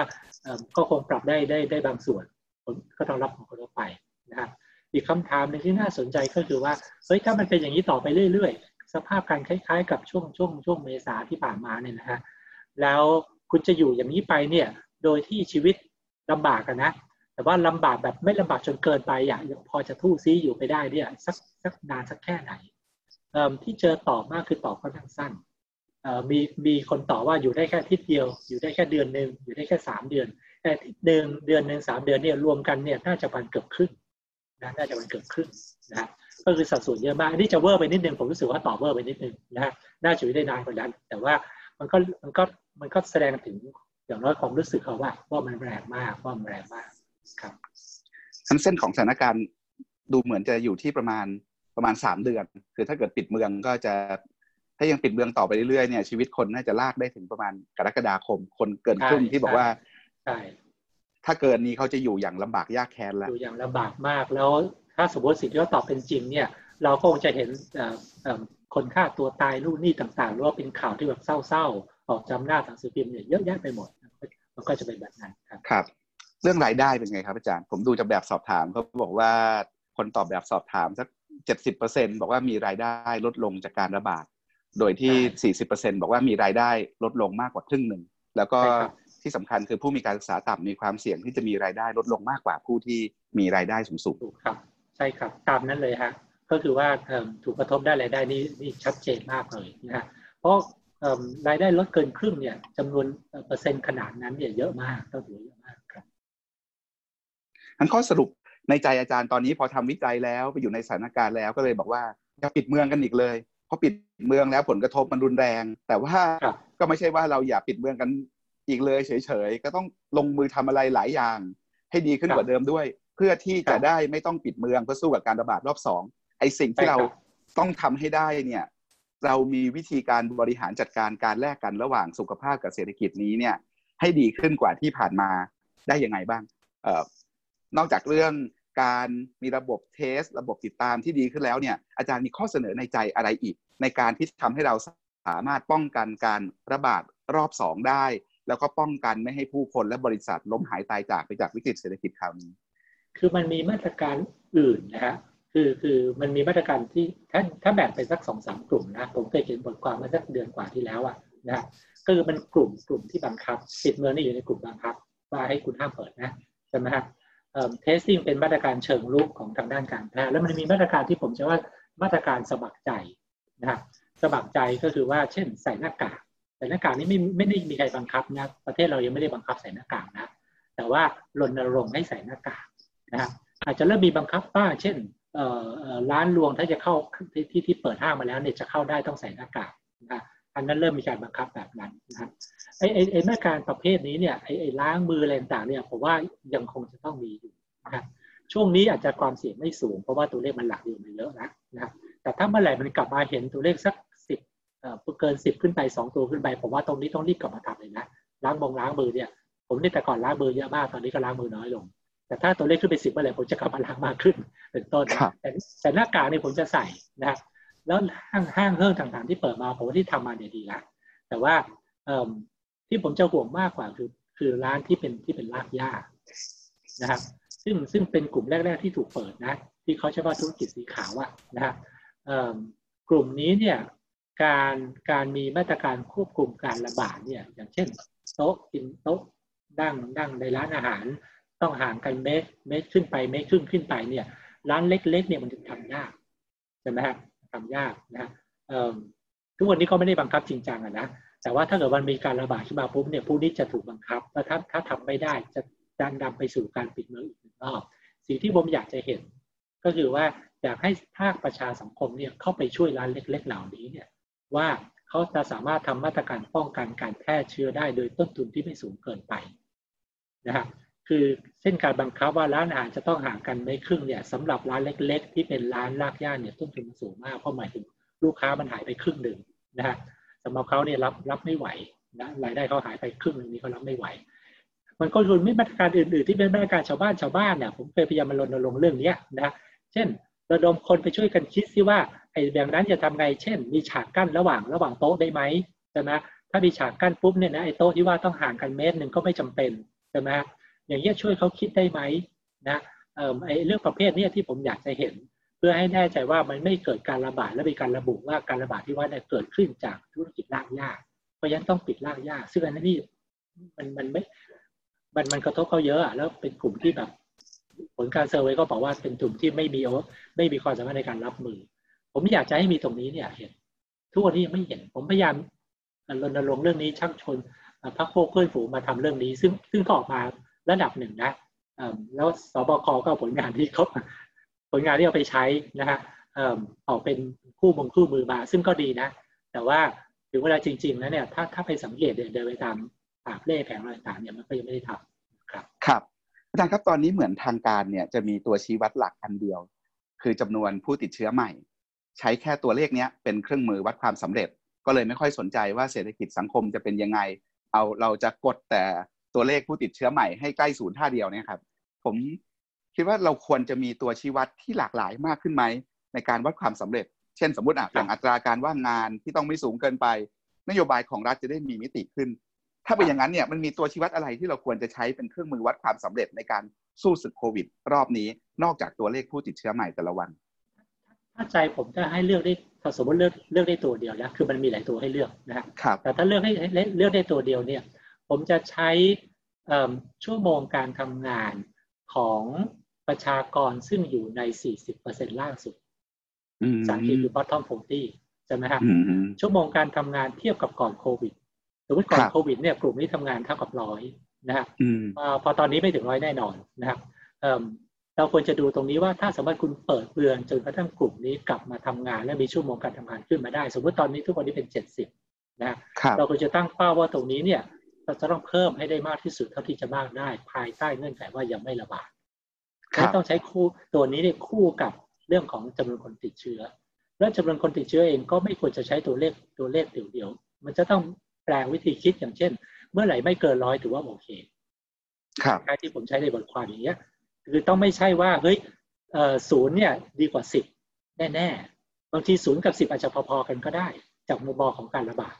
ใช่ไหมครับหมายความขึ้นขึ้นไปสิบขึ้นไปยี่สิบนะมันก็ยังอาจจะไม่ต้องรีบตื่นตระหนกจนกระทั่งเอ้ยต้องปิดเมืองอย่างอย่างรวดเร็วอะไรอย่างเงี้ยนะในแง่นั้นนะแต่ร้อยเนี่ยจะอาจจะสูงไปนิดนึงหลายคนอาจจะรู้สึกว่าไม่ไม่ไม่หวาดเสียวนะก็ต่อรองกันได้ห้าสิบก็ได้ ถ้าไม่เกินห้าอาจจะเอาผมจะใช้ตัวเลขยี่สี่แล้วกัน เอาเอาตัวเลขที่กลุ่มกลุ่มหมอกลุ่มตัวเลขล่าสุดที่ผมได้มานะที่ออกมาจากโมเดลนะสมมติว่าใช้ตัวเลขยี่สี่แล้วกัน เอาเอาวิเลยนะเมื่อไหร่ก็ตามคนติดเชื้อใหม่ไม่เกินยี่สิบสี่ต่อวันต่อเนื่องกันหนึ่งอาทิตย์ถ้างั้นถือว่าโอเคนะยังเปิดเมืองได้อยู่ จะเปิดรอบสามที่คุยกันตอนนี้ก็ยังได้ใช่ไหมครับเสร็จแล้วก็มาดูคู่กับไอตัวตัวแปรที่ที่ผมพูดเมื่อสักครู่เนี่ยจำนวนชั่วโมงการทำงานของกลุ่มที่อยู่ 40%ล่าง นะฮะพยายามพยายามที่จะหนึ่งลดไอฝั่งซ้าย เพิ่มไอฝั่งขวานะแล้วดูซิว่ามอนิเตอร์กันว่าจะเป็นอย่างไรอาจารย์แนะนำตัวชี้วัดใหม่มาแล้ว มีตัวอื่นอีกไหมครับอาจารย์ ถ้าเลือกได้มากกว่าอื่นก็ได้เรื่องของอัตราการคนคนคนจนเป็นเป็นเป็นเท่าไหร่ใช่ไหมฮะมันก็จะมีเวทสัดส่วนคนจนความรุนแรงของความยากจน ซึ่งมันมันมีมันมีสูตรในการคำนวณของมันอยู่เป็นว่าก็ต้องมีการทำเซอร์เวยต้องมีการเก็บข้อมูลพวกนี้ครับ ช่วงแรกๆเนี่ยอาจารย์ทั้งอ่านเขียนคิดพูดจากวงนอกนะครับ คอยวิพากษ์วิจารณ์แล้วก็คอยให้คำแนะนำต่างทีนี้ช่วงหลังมาเนี่ยอาจารย์เข้าไปอยู่ในวงในขึ้นครับเห็นอะไรมากขึ้นบ้างครับอาจารย์เอ่อในวงในที่ผมอยู่เนี่ย ผมจะอยู่ช่วงแรกๆผมจะอยู่รอบนอกมากกว่านะฮะแต่ก็คุยกับคนเยอะคุยกับหมอคุยกับอะไรต่างๆส่วนใหญ่คุยกับแวดวงการวิจัย สิ่งที่เห็นเอาเรื่องแวดวงการวิจัยก่อนนะคึกคักมากนะนักวิจัยเนี่ยนักนักวิจัยเนี่ยเป็นกลุ่มที่งานเยอะขึ้น ชัดเจนนะฮะพอเข้าวงในที่เรื่องมีบทบาทเชิงนโยบายแล้วเนี่ยก็เห็นการสู้กันระหว่างความคิดนะของฝั่งที่จะคุมการระบาดกับฝั่งที่รู้สึกว่าต้องคำนึงผลกระทบทางด้านเศรษฐกิจนะครับที่น่าสนใจก็คือว่า กลุ่มที่คำนึงถึงผลกระทบทางด้านเศรษฐกิจเนี่ยมีหมอหลายคนมากเลยนะอืมเออมีหมอคือหมอเนี่ยตรงที่ว่ามีมีหลากหลายความคิดในกลุ่มหมอเองแล้วที่น่าสนใจอาจารย์ดูกลุ่มหมอนี่มีกลุ่มมีกลุ่มไหนยังไงบ้างไม่ต้องพูดชื่อคนก็ได้ ถ้าอาจารย์ไม่สบายใจ แต่ว่ามี faction ทางความคิดที่แตกต่างยังไงบ้างครับในกลุ่มหมอเองมีฮะก็จะมีพวกที่แบบว่าต้องกดเยอะๆเข้มกลุ่มเข้มแล้วกันนะฮะ แล้วก็กลุ่มที่บอกว่าเฮ้ยจริง ๆ ต้องดู factor ด้วยนะต้องดูผลกระทบอย่างอื่นด้วย คนคนมันจะอดตายกันนะนะคือคิดคล้ายๆ นักเศรษฐศาสตร์นะแล้วที่น่าสนใจคือกลุ่มที่ที่ที่เข้มมากๆเนี่ยกับไม่ใช่นักระบาดวิทยานะครับนักระบาดวิทยากลับอยู่ในกลุ่มที่บอกว่าเฮ้ยคุณผ่อนคลายได้มากกว่านี้นะซึ่งซึ่งอันนี้ก็น่าน่าน่าสนใจและน่าแปลกใจไปพร้อมกัน ผมว่ามันมันคล้ายๆ กับว่ากลุ่มหมอซึ่งไม่ใช่นักระบาดวิทยาเนี่ยเขาหวังดีอะ คือเขาก็คอนเซิร์นเรื่องของการระบาดมาก แต่ว่าเนื่องจากไม่ได้มีความรู้ทางระบาดวิทยามากพอ ก็เลยรู้สึกว่าเฮ้ยเข้มไว้ก่อนเพื่อความชัวร์ใช่ไหมครับนักระบาดวิทยาเนี่ยเขาจะบอกว่าเช่นบอกว่าเฮ้ยมันติดประมาณสักร้อยหนึ่งเนี่ยนะก็ยังได้อยู่ เพราะฉะนั้นไม่จะเป็นต้องว่าเฮ้ยคุณต้องไปถึงศูนย์อะไรอย่างเงี้ยในในเชิงระบาดวิทยาเนี่ยเขาพูดมาแต่ไหนแต่ไรว่าไม่จำเป็นต้องถึงศูนย์นะนักระบาดวิทยาชุบเองครับแต่ว่าหมอที่ไม่ใช่ระบาดวิทยากลับรู้สึกว่าสบายใจกว่าถ้าจะเห็นศูนย์ อันนี้เป็นต้น แล้วกลุ่มหมอที่เข้มมากๆเนี่ยเขาเริ่มคลายความเข้มหรือยังครับ เมื่อสถานการณ์ผมคิดว่าเริ่มคลายนะแต่ว่าเขาคลายตอนที่เขาเห็นมันใกล้ๆศูนย์นี่แหละยังไม่รู้ว่าเดี๋ยวถ้าขึ้นไปเป็นสิบเนี่ยกลุ่มนี้จะลุกขึ้นมาพูดอะไรหรือเปล่าก็คือก็คือคลายช้าไป แล้วก็ไอไอตัวเส้นขีดขั้นเนี่ย เส้นความกังวลของเขาเนี่ยก็ต่ำเกินไปเขาต่ำกว่าเขาต่ำกว่ากลุ่มอื่น ใช่ใช่เขาเป็นอย่างนั้นครับ อาจารย์ครับวันนี้เนี่ยถ้าสมมุติมีการระบาดรอบสองจริง เราพร้อมรับมือแค่ไหน บางคนบอกว่าเราไม่มีทรัพยากรเพียงพอแล้ว พอใช้เงินใช้ทุนสู้กับรอบแรกหมดแล้ว รอบแรกก็กู้มาหนึ่งล้านล้านแล้ว แถมเศรษฐกิจและการจ้างงานก็ยังไม่ทันฟื้นตัวจากรอบแรกด้วย ถ้าเป็นระบาดรอบสองจริงใน อันนี้เปลี่ยนจากถอดหมวกหมอสมชัยออกมาใส่หมวกดรสมชัยนักเศรษฐศาสตร์ทีเดียวดูสถานการณ์เศรษฐกิจแล้ว ถ้าสมมติระบาดรอบสองจริง ประเทศไทยนี้ในทางเศรษฐกิจนี่มันมันจะเป็นไงครับอาจารย์ ต้องบอกว่าหนักหนาสาหัสมากนะฮะถ้าเจอรอบสองถ้าภูเขาภูเขาลูกที่สองเนี่ยสูงประมาณลูกแรกนะหนักหนาสาหัสมากนะฮะเพราะมันหมายถึงว่าคนตกงานหกล้านคน ซึ่งตอนนี้จะกลับมาสักล้านหนึ่งล้านสองล้านนะฮะหลังจากเปิดเมืองเนี่ยก็จะกลับไปเป็นหกล้านเจ็ดล้านใหม่นะฮะแล้วก็จะมีอีกความคิดหนึ่งที่ว่า อันนี้อันนี้ระบุชื่อได้คือท่านท่านท่านผู้ว่า ท่านผู้ว่าธนาคารประเทศไทยดรวิทยาไทยใช้คำว่าแผลเป็นนะครับ คือคือหมายความว่าการเจ็บตรงนี้เนี่ย มันบาดแผลเนี่ยมันมันไม่หาย มันจะมีแผลเป็นหลงเหลืออยู่นะยาวนานนะครับไอ้แผลเป็นที่ว่าเนี่ยถ้าเจอรอบสองเนี่ยแผลเป็นที่ว่ามันจะใหญ่ขึ้นนะมันจะใหญ่ขึ้น คนที่ตกงานจะตกงานถาวรต่อให้การระบาดหายไปแล้วก็ตามนะ ไอ้แผลเป็นที่ว่านี่ถ้ามันใหญ่ขึ้นเนี่ยผลมันผลมันลากยาวนะแล้วหลายคนก็พูดว่ามันจะต้องเป็น new normal หมายความว่าต่อให้เราคุมไว้ไม่มีภูเขาลูกที่สองแต่ว่าเราก็ต้องคุมไปเรื่อยๆตราบใดที่เรายังไม่มี herd immunity นะฮะงานนี้มันเล่นกันสองสมปีเป็นอย่างน้อยนะเพราะฉะนั้นเนี่ยไอ้ไอ้ไอ้ไอต่อให้ไม่มีภูเขาลูกที่สองเนี่ยผลกระทบก็แรงแต่ถ้ามีภูเขาลูกที่สองด้วยต้องปิดกันแรงๆเหมือนช่วงเมษาที่ผ่านมาเนี่ย ถ้าอย่างนั้นเนี่ยหนึ่งเม็ดเงินก็จะรุนในแง่ฐานะการคลังกระทบเยอะมาก คือเอาแค่รอบนี้เนี่ยสิ้นปีนี้เนี่ยนี่สานะต่อ GDP ก็น่าจะเกิน 60ล้านนะครับภายในปีเดียวนะจากที่เรา 43 44 แล้วเราก็แฮปปี้มาตลอดใช่ไหมฮะกระทรวงการคลังไปคุยทีไรก็บอกเฮ้ยเราเอาอยู่สบายมากนะสิ้นปีนี้คงไม่กล้าพูดอย่างนั้นละนะครับ มันเปลี่ยนไปเลยอะไม่เปลี่ยนไปเลย ถ้าเกิดถ้าเจอลูกที่สองเนี่ย ถ้าต้องกู้อีกประมาณเท่ากันสักถึงล้านล้านมันจะขึ้นไปเป็นเจ็ดสิบกว่าเจ็ดสิบห้าเจ็ดสิบหกภายในภายในสิ้นปีนี้ซึ่ง ไม่กล้าคิดเลย ไม่กล้าคิดเลยนะครับครับ ตอนนี้สภาผู้แทนราษฎรกำลังพิจารณา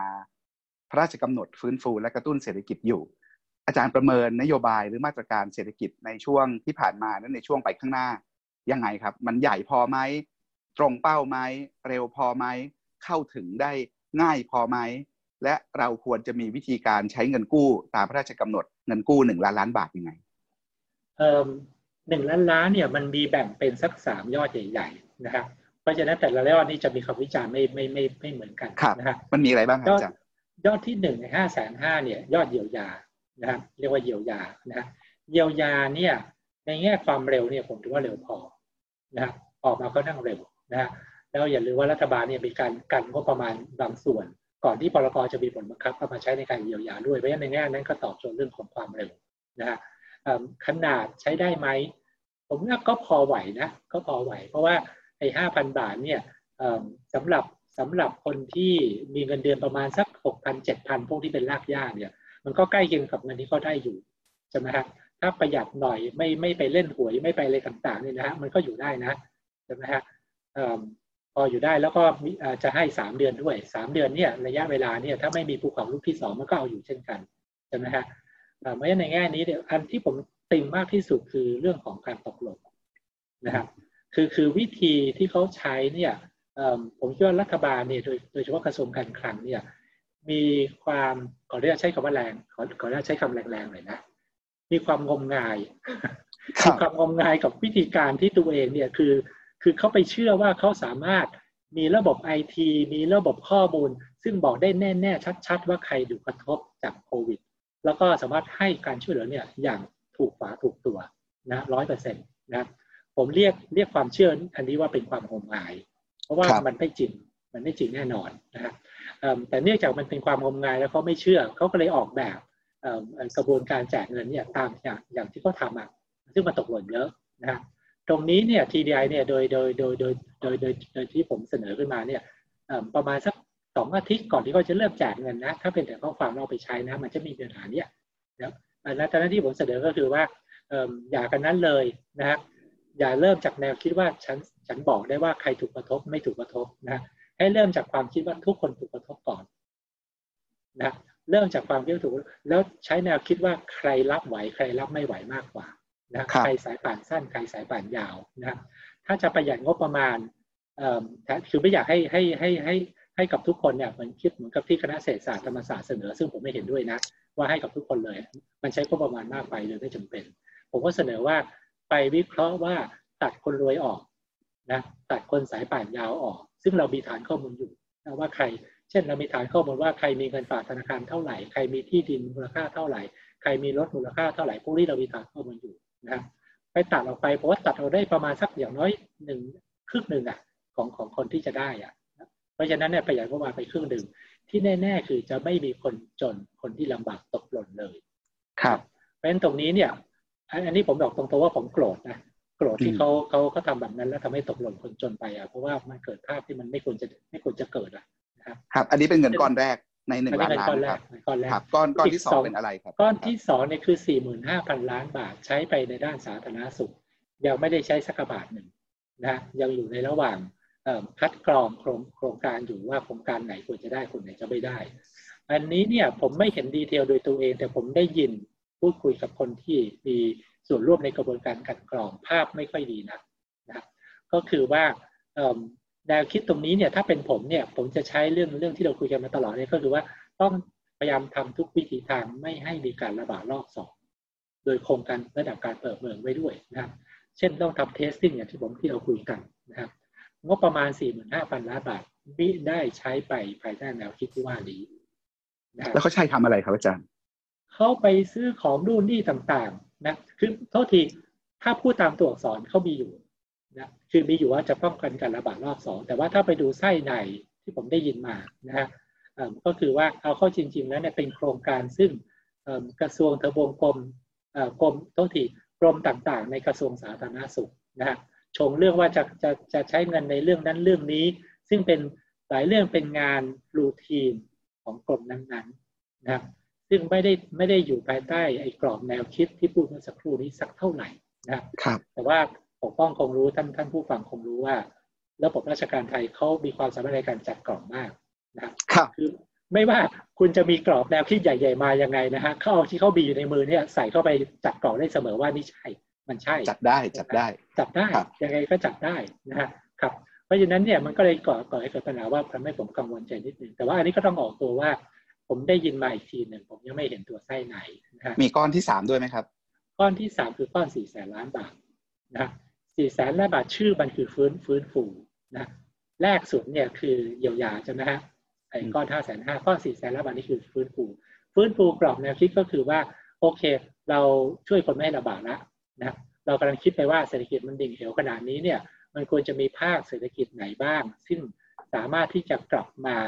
ยืนบนลำแข้งตัวเองได้ โดยที่รัฐบาลเข้าไปช่วยประคองที่มาในช่วงแรกนะครับอันนี้คือการพยุงให้ใช้ลุกลุกมายืนเป็นการฟื้นฟู นะครับตรงนี้เนี่ยก็ยังไม่ได้ใช้เงินไปสักบาทเดียวนะฮะแล้วก็ตรงนี้เนี่ยคณะที่ผมอยู่เนี่ยมีส่วนร่วมค่อนข้างเยอะนะฮะมีส่วนร่วมในแง่ว่าเขาเขามาขอความเห็นคือเป็นคณะที่ปรึกษาเข้ามาขอความเห็น แต่คนที่รับผิดชอบจริง ๆ เป็นอีกคณะหนึ่งคณะกันกรองโดยเลขาสภาพัฒน์เป็นเป็นเป็นประธานนะครับซึ่งตรงนั้นที่ได้ยินมาก็ก็ก็ไม่ค่อยดีเหมือนกัน ก็ในแง่ว่าคล้าย ๆ กันนะก็คือว่ามีการ มีการเอาโครงการเก่าๆเนี่ยมายัดใส่แล้วก็เป็นการจัดกล่องเข้ามาให้มันตรงนะฮะแล้วแล้วมันก็มีภาพว่าคนที่จะ implement โครงการเหล่านี้ก็จะเป็นหน่วยงานราชการเป็นหลักนะฮะซึ่งเราก็ทราบอยู่แล้วว่าประสิทธิภาพในการบริหารจัดการเนี่ยมันไม่ค่อยดีเท่าไหร่เพราะฉะนั้นในแง่นี้เนี่ยก็ไม่ค่อยแน่ใจว่าประโยชน์ที่จะได้จากการใช้เงิน4แสนบาทเนี่ยมันจะคุ้มค่าไหมหรือมันควรจะได้มากกว่านี้แต่ว่าแต่ว่าไปไม่ถึงตรงนั้น ซึ่งตรงนี้เนี่ยเมื่อวานที่ประชุมคณะกรรมการที่ผมอยู่เนี่ยก็เราก็มีข้อเสนอมาชุดหนึ่ง แล้วก็คงจะส่งให้กับนายกอาทิตย์หน้านะครับซึ่งจะมีวิธีคิดอีกแบบหนึ่งว่าจะใช้4แสนบาทนี้4แสนล้านบาทนี้อย่างไรครับแย้มตรงนี้ได้ไหมครับอาจารย์ว่าข้อเสนอที่ว่านี่คืออะไรบ้าง basically คือมีคีย์เวิร์ดอยู่สามตัวนะฮะว่า keyword สามตัวนี้ก็คือจ้างงาน จ้างงาน จ้างงานนะครับเพราะว่าคนตกงานหกล้านอะใช่ไหมเพราะฉะนั้น อัน keyword ที่ต้องใช้แรก ๆ เลยก็คือว่าทำอย่างไรก็ได้ ขอให้มีการจ้างงานเข้ามานะครับการจ้างงานเนี่ยมันมี detail ว่ามีการจ้างงานในหลากหลายรูปแบบนะมีการจ้างงานซึ่งเป็นการจ้างงานระยะสั้น ขอให้เขาได้งานเป็นพอนะเช่นไปจ้างงานให้คนในท้องถิ่นเนี่ยสามารถมีงานทำได้เลยนะก็มีบางคนซึ่งอาจจะกลับไปสู่ภาคชนบทนะแล้วก็สามารถไปจ้างงานเขาได้เลย แล้วก็จ้างงานคนที่นักศึกษาจบใหม่ ซึ่งปีนึงจบมาประมาณสักหกเจ็ดแสนคน นะครับกลุ่มนี้เนี่ยให้เขาไปมีงานทำเลยนะครับตรงนี้เนี่ยแซมเราแซมความคิดว่าโอเคมีงานทำแล้ว ขอให้เป็นงานที่ทำนั้นเป็นงานซึ่งมีประโยชน์ในระยะยาวด้วยนะเช่นเป็นงานที่สร้างในเรื่องของโครงสร้างพื้นฐานในพื้นที่ชนบทนะหรืองานที่สร้างเรื่องของ digital infrastructure นะในระบบเศรษฐกิจ ระบบฐานข้อมูลระบบ infrastructure ต่างๆ เป็นต้นนะมีการใช้เงินไป ในเรื่องของการทำ job matching ที่มันดีๆนะฮะระหว่างคนหางานได้กับคนที่คนที่หาหาคนงานอยู่นะฮะมีการข้อเสนอให้การจัดตั้ง training center คล้ายๆกับที่หลายประเทศเขาทำกันเพื่อให้แน่ใจว่ามีการ train มีการ upskill reskill นะฮะกลุ่มคนที่ตกงานเนี่ยไปสู่ new normal ได้ เพราะฉะนั้นเนี่ยก็คือ ถึงแม้ keyword จะเป็นจ้างงานก็จริง แต่เป็นการจ้างงาน ซึ่งมองไปในอนาคต ไม่ใช่เป็นการจ้างงาน just เพียงแต่ว่าจ้างงานเท่านั้นครับครับ วิกฤตเนี่ยมันยากมันมหาโหด เพราะฉะนั้นแล้วเรามีกระสุนจำกัดใช่ไหมครับอาจารย์ก็กำลังจะบอกว่าใช้กระสุนกันให้ให้ตรงเป้าหน่อย แล้วก็ให้เร็วหน่อย ให้ทำงานกัน แล้วก็มีระบบคิดกัน ให้ดูราวกับว่าเราอยู่ในวิกฤตหน่อย ไม่ใช่เหมือนกับอยู่ในระบบ ราชการแบบเดิม แล้วก็ใช้จะหากินกันไปหากินกันที่อื่น ไปหากินกันมาหลัง ไม่ใช่เวลานี้นะครับ ครับคือแต่ตรงนั้นนี่จะไปว่าหน่วยราชการที่ที่ที่ซับมิโครงการมาก็ไม่ถูกนะคือส่วนหนึ่งเป็นเพราะว่ามันมีกติกาที่ครอบมาจากข้างบนเอง บอกว่าเอ่อไอ้เงินเนี่ยจะต้องใช้อย่างรวดเร็วนะครับแผนงานทุกอย่างจะต้องจะต้องเสร็จสิ้นที่จะเสร็จสิ้นภายในเดือนกันยายนนะฮะซึ่งพอเป็นเป็นเป็นระยะเวลาที่มันกระชั้นอย่างนั้นเนี่ยมันก็มักจะเป็น โครงการซึ่งเคยมีแผนงานอยู่แล้ว แล้วรอบที่ผ่านมาอาจจะไม่ผ่านกับพิยาของสำนักงบประมาณใช่ไหมในแง่นี้เอกสารมันมีครบถ้วนอะ แต่ในแง่หนึ่งฟังดูแล้วมันก็แย่ใช่ไหมเพราะว่าเป็นโครงการซึ่งมันมันไม่ผ่านรอบที่แล้วอะใช่ไหมมาถูกมาถูกถูกตีตกไป แต่วันนี้เนี่ยเพลินเพลินมีความพร้อมทางด้านเอกสารมากกว่า ก็เลยจะผ่านงวดนี้เอานะเพราะฉะนั้นในแง่หนึ่งเนี่ยผมว่ากรอบแนวคิดจากข้างบนเองที่บอกว่าเฮ้ยคุณจะต้อง เป็นโครงการที่มีความความพร้อมในระดับดีเทลเนี่ยอีกข้ออีกอันหนึ่งที่ผมเสนอไปในการประชุมเมื่อวานก็คือว่าอย่าไปคิดแบบนี้ คือจะใช้เงินก็ก็ก็ใช้เงินได้แต่ว่าอย่าไปลงดีเทลว่าบอกไปเลยว่าโอเคจะมีเป้าหมายหลักๆ ว่าจะจ้างงานไปสู่ upskill สมมติ upskill ระบุไปเลยว่า upskill ในเรื่องอะไรนะแล้วรัฐบาลก็จัดเงินตรงนี้เนี่ยโดยให้อาจจะมีหน่วยงานหน่วยงานเอกชนเข้ามาเป็นคนรับจ้างไปทำต่อก็ได้ นะอย่างเช่น One-O-One อย่างเงี้ย One-O-One มีฝีมือในเรื่องอะไรใช่ไหมฮะ One-O-One สามารถ train คนในเรื่องอะไรได้บ้างนะครับเมื่อวานแผ่นดินเนี่ยบอกว่า One-O-One เข้ามาสามารถ bid หรือเข้ามาเนี่ยรับงานจากภาคภาครัฐได้เลยนะครับภาครัฐก็ให้ One-O-One มาเลย สมมติว่า 20 ล้านบาทนะ20ล้านบาทเนี่ยแล้วไม่มาตาม detail ว่า One-O-One เนี่ยจะใช้เงินนี้จ้างคนจะจะจะบริหารจัดการเงินยังไง เป็นเรื่องของ One-O-One ไม่ไม่มาตามดูเป็นรายบรรทัดเหมือนเหมือนสำนักงบประมาณที่ทำมาแต่อดีต แต่ว่าให้มามอนิเตอร์เรื่องผลงาน ว่าเมื่อ One-O-One รับเงินมาแล้วผ่านไป 6 เดือนคุณ deliver ไหมนะคือคือทำกันแบบนั้นเนี่ยใกล้ๆเอกชนทำกันเนี่ยผมเสนอว่าถ้าทำแบบนั้นเนี่ยหนึ่งมันก็จะคงออกเร็วได้นะ มันก็จะคงออกเร็วได้สองก็คือว่าไม่อยู่ในมือของราชการ ซึ่งราชการไม่ใช่คนที่อีพีเป็นโครงการเก่งอยู่แล้วนะครับแต่อีพีเป็นโครงการซึ่งมันมันมันมันมันมันมันมันสอบตกเมื่อรอบที่แล้วอะใช่ไหมฮะผมก็เสนอไปอย่างนี้นะครับ ก็คงคงจะอยู่ในเอกสารที่จะเสนอไปด้วยครับครับเดี๋ยวอาทิตย์หน้ามาดูกันนะครับ อาจารย์ครับอาจารย์ทำเรื่องความเหลื่อมล้ำและสวัสดิการมาตลอด โจทย์เรื่องพวกนี้เปลี่ยนไปยังไง เราต้องคิดใหม่หรือเราต้องคิดเพิ่มอะไรเพื่อแก้ปัญหาในการช่วยคนเปราะบาง โดยเฉพาะแรงงานนอกระบบให้ดีขึ้นในสถานการณ์ที่เป็นอยู่ คือสิ่งที่โควิดบอกเราได้ชัดมากอันหนึ่งก็คือว่าระบบประกันสังคมของเราเนี่ยหรือระบบ safety net ของเราเนี่ยรั่วรั่วเยอะมากนะครับ คือคำว่า safety net เนี่ยมันต้องไม่รั่วใช่ไหมมันต้องเป็นตะข่ายที่จะรองรับใช่ไหมฮะถ้าตอนนี้เนี่ยตะข่ายคือไม่คุณตกลงมาแล้วเนี่ยคุณตกบนตะข่ายไม่ใช่ตกกระแทกพื้น แล้วก็เจ็บหนักอะใช่ไหมแต่เราเห็นกับตาเลยว่ามันมีคนที่ตกรอยรั่วตรงนี้แล้วก็กระแทกพื้นเจ็บหนักเยอะมากนะเพราะฉะนั้นอันหนึ่งที่จะต้องพูดกันอย่างชัดเจนก็คือว่าหลังโควิด หรือกระทั่งระหว่างโควิดที่ว่าเนี่ยจะต้องช่วยกันระดมความคิดว่าจะสร้างตะข่ายซึ่งไม่รั่วได้อย่างไรนะครับเพ ราะฉะนั้นตรงนี้เนี่ยเพราะว่าเราอาจจะอยู่โควิดอีกสมมติมีรอบสองมา หรืออยู่กับมันอีกสามสี่ปีใช่ไหมฮะในนี้ก็จะมีคนที่ลำบากเนื่องจากการอยู่กับโควิดเราพวกนี้ก็จะตกรอยรั่วมาอยู่เรื่อยๆนะเพราะฉะนั้นอันนี้ต้องทำเป็นเรื่องที่ที่เร่งด่วนมากต้องต้องรีบทำนะฮะอีกเรื่องหนึ่งที่มันโยงไปแล้วผมเจอแล้วผมกังวลมากในช่วงช่วงระยะสองสมปีที่ผ่านมาก็คือว่าผมว่าในตัวเลขเนี่ยมันมีความเป็นไปได้ที่เราจะมี สิ่งที่ที่เราเรียกว่าคนจนเรื้อรังนะครับคนจนเรื้อรังคือตั้งแต่ก่อนโควิดแล้วอะตั้งแต่ก่อนโควิดแล้วเนี่ยปี 2516 20 กับ 2018 นะครับเป็น 2 ปีซึ่งมีสัดส่วนคนจนเพิ่มขึ้นนะครับทั้งทั้งที่เป็นปีที่ไม่มีวิกฤตแรงอะไรนะเป็นปีที่เศรษฐกิจยังคงโตอยู่ 3% 4%นะฮะเราไม่เคยเกิด ประเทศไทยไม่เคยมีปรากฏการณ์นี้เลยนะฮะที่ว่าคนจนเพิ่มขึ้นทั้งที่เศรษฐกิจโต เราเคยเพิ่มขึ้นตอนที่เกิดวิกฤตแล้วเศรษฐกิจลบตรงเนี้ยผมรู้สึกว่าอันนี้คือปรากฏการณ์สัญญาณแรก ๆ ของคนจนเรื้อรังคนจนดักดานหรือไม่นะแล้วมันคิดเป็นประมาณ 10%ของประชากรนะถ้าเกิด 10%นี้เป็นคนจนเรื้อรังจริง อันนี้เปลี่ยนมันเปลี่ยนภาพของเรื่องของ social protection เรื่องของนโยบายต่างๆ โดยสิ้นเชิงเลยนะฮะ นะคือคุณจะไปหวัง growth อย่างเดียวนี่ชัดเจนแล้วว่าไม่ใช่แน่นอน เพราะ growth ไม่ช่วยแล้วนะการขยายตัวทางเศรษฐกิจไม่ช่วยแล้ว มันจะต้องมีมาตรการไอ้ safety net อย่างที่ว่าเนี่ยที่ชัดเจน ต้องมีมาตรการที่ว่า reskill เขายังไงให้มันชัดเจนนะตรงเนี้ยนะซึ่งซึ่งตรงนี้ผมว่าเรายังไม่ตื่นตัวเรื่องนี้มากพอครับ สมัยเมื่อหลายปีก่อน เวลาอาจารย์กับผมคุยกันตลอดเนี่ยเราก็ชอบแซวเลยครับอาจารย์ก็ชอบบอกว่าใกล้เกษียณแล้วอาจารย์ค่อยๆถอยห่างออกจาก ยุทธภพมากขึ้นเรื่อยๆ ยุทธภพงานวิจัยต่างๆ แต่พอมาเจอโควิดรอบนี้สิ่งหนึ่งที่ผู้คนในวงการเศรษฐศาสตร์เห็นก็คือโอ้อาจารย์สมชัยจิตสุชนกลับมาฟิตมากเลย กลับมาทึกทักทั้งเขียนทั้งคิดทั้งทำวิจัยเต็มไปหมดเลย อะไรที่ไรฟ์อาจารย์อยู่ตอนนี้ครับ ผมก็ตอบยากนะคือคือส่วนหนึ่งเพราะว่าเพลินเพลินพอพอมันกระทบขึ้นมาปุ๊บเนี่ยผมได้อยู่ในวงการที่มันใกล้ชิดพอดี คือช่วงหลังผมไปไปยุ่งเกี่ยวกับวงการแพทย์เยอะนะฮะ คือผมไปเป็นกรรมการปฏิรูประบบระบบสาธารณสุขของประเทศนะฮะแล้วไปเป็นกรรมการของหน่วยงานทางด้านการแพทย์อีกอีกสองอีกสองแห่งนะก็เลยใกล้ชิดกับวงการแพทย์เยอะนะฮะแล้วพอมีเรื่องนี้ขึ้นมาปุ๊บเนี่ยก็มีการพูดคุยกันมีการตั้งไลน์กลุ่มนู่นนี่ผมก็ถูกดึงเข้าไป ถูกดึงเข้าไปในฐานะนักเศรษฐศาสตร์ คือคือพวกหมอเนี่ย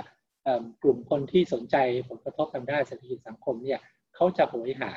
นะครับนักเศรษฐศาสตร์ ซึ่งซึ่งซึ่งแล้วเพลินผมอยู่ใกล้ใกล้เบอเขาว่าเขาก็ดึงดึงตัวผมไปนะแล้วพอดึงตัวไปแน่นอนเนี่ยอีกส่วนหนึ่งก็เป็นเพราะว่าเกือบจะเกือบจะตั้งแต่วินาทีแรกที่ผมรู้ในเรื่องนี้ ผมก็รู้เลยว่าคนจนถูกกระทบแน่นอนนะแล้วก็แรงมากด้วยนะแล้วผมเป็นที่สนใจเรื่องของคนจนเรื่องของความเหลื่อมล้ำมาตลอดเพราะฉะนั้นก็เลยรู้สึกว่าเฮ้ยถ้ามันกระทบแรงขนาดนี้เนี่ยจะนั่งเฉยๆมันก็กระไรอยู่นะก็เลยรู้สึกว่าอะไรที่พอจะทำได้ คือคือคือแค่รู้ประเด็นปุ๊บสมองมันก็วิ่งแล้วอะว่าจะต้องทำนู่นทำนี่แล้วยิ่งถูกคนชัวร์อยู่ปุ๊บมีโอกาสที่จะได้ไปพูดคุยกับคน มีโอกาสที่จะไปแลกเปลี่ยนความคิด เข้าถึงข้อมูลใหม่ ๆ ข้อมูลที่มันที่มันล่าๆตลอดเวลาใช่ไหมฮะมันก็เลยรู้สึกว่ามันมันก็เลยก็เลยเข้ามาอยู่ในแวดวงแล้วพอเข้าแล้วประกอบไม่ได้แล้ว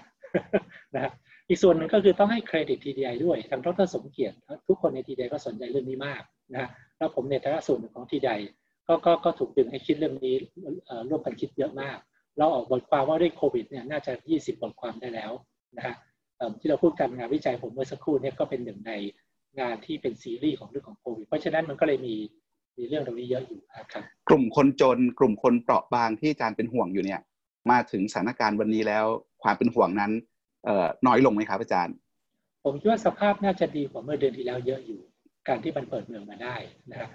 ลากย่องลากย่าที่เคยถูกปิดร้านร้านตัดผมร้านเสริมสวยที่ถูกปิดร้านไปนี่ก็กลับมาเปิดได้ใช่ไหมฮะ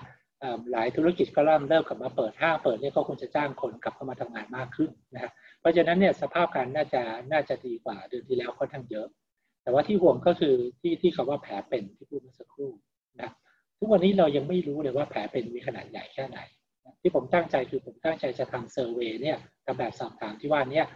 ร่วมมือกับสำนักงานสถิติเนี่ยทำเป็นระลอกระลอกนะฮะตอนนี้ตั้งใจว่าประมาณสักสองอาทิตย์จากวันนี้จะทำ survey อีกอีกอีกรอบหนึ่งถึงตอนนั้นเราจะมอนิเตอร์สถานการณ์ได้ว่ามันดีขึ้นจริงไหมยังมีใครซึ่งสุดท้ายก็ยังคงไม่ได้ประโยชน์จากการเปิดเมืองอยู่เป็นเป็นเป็นแผลเป็นอยู่อะไรเงี้ยนะครับตรงนี้ที่อยากจะรู้มากแล้วก็คงจะดูต่อไปครับ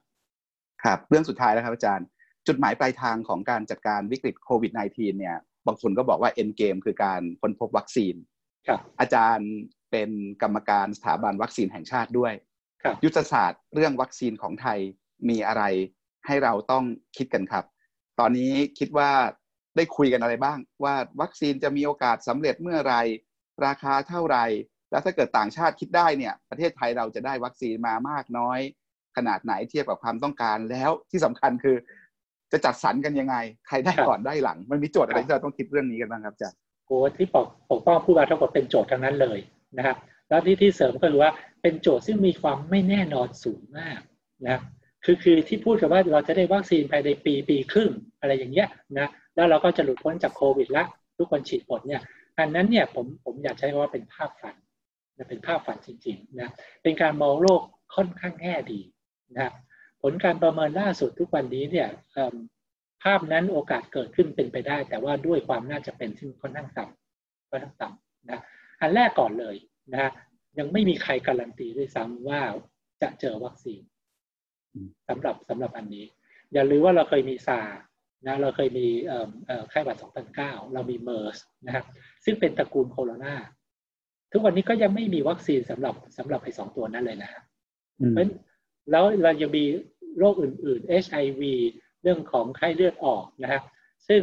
อยู่กันมันมาเกือบจะไม่รู้กี่สิบปีแล้วอะมีการทุ่มเททรัพยากรในการพยายามผลิตวัคซีน ไม่ได้ด้อยไปกว่าการทุ่มเททรัพยากรในการผลิตวัคซีนสำหรับโควิดตัวนี้เลย ก็ยังหาไม่เจอนะเพราะฉะนั้นอันนี้ step แรกด่านแรกก่อนเลยนะนี่อาจารย์กำลังจะบอกเลยว่า อย่ากระทั่งฝันว่ายังมีวัคซีนแน่ๆนะกระทั่งมีวัคซีนเนี่ยอาจจะไม่มีก็ได้ อาจจะไม่มีก็ได้ต้องด่านแรกก่อนเลยใช่ไหมครับ ก็จะมีคนมองโลกในแง่ดีว่าเฮ้ยมันทุ่มกันทั้งโลกอย่างนี้เนี่ยมันน่าจะหาเจอนะ จะเป็นอย่างนั้นนะโอกาสโอกาสที่จะหาเจอคงจะมากขึ้น แต่ว่าไม่มีอะไรการันตีนะว่าจะต้องเจอแน่ๆนะครับอันที่สองเจอพัฒนาได้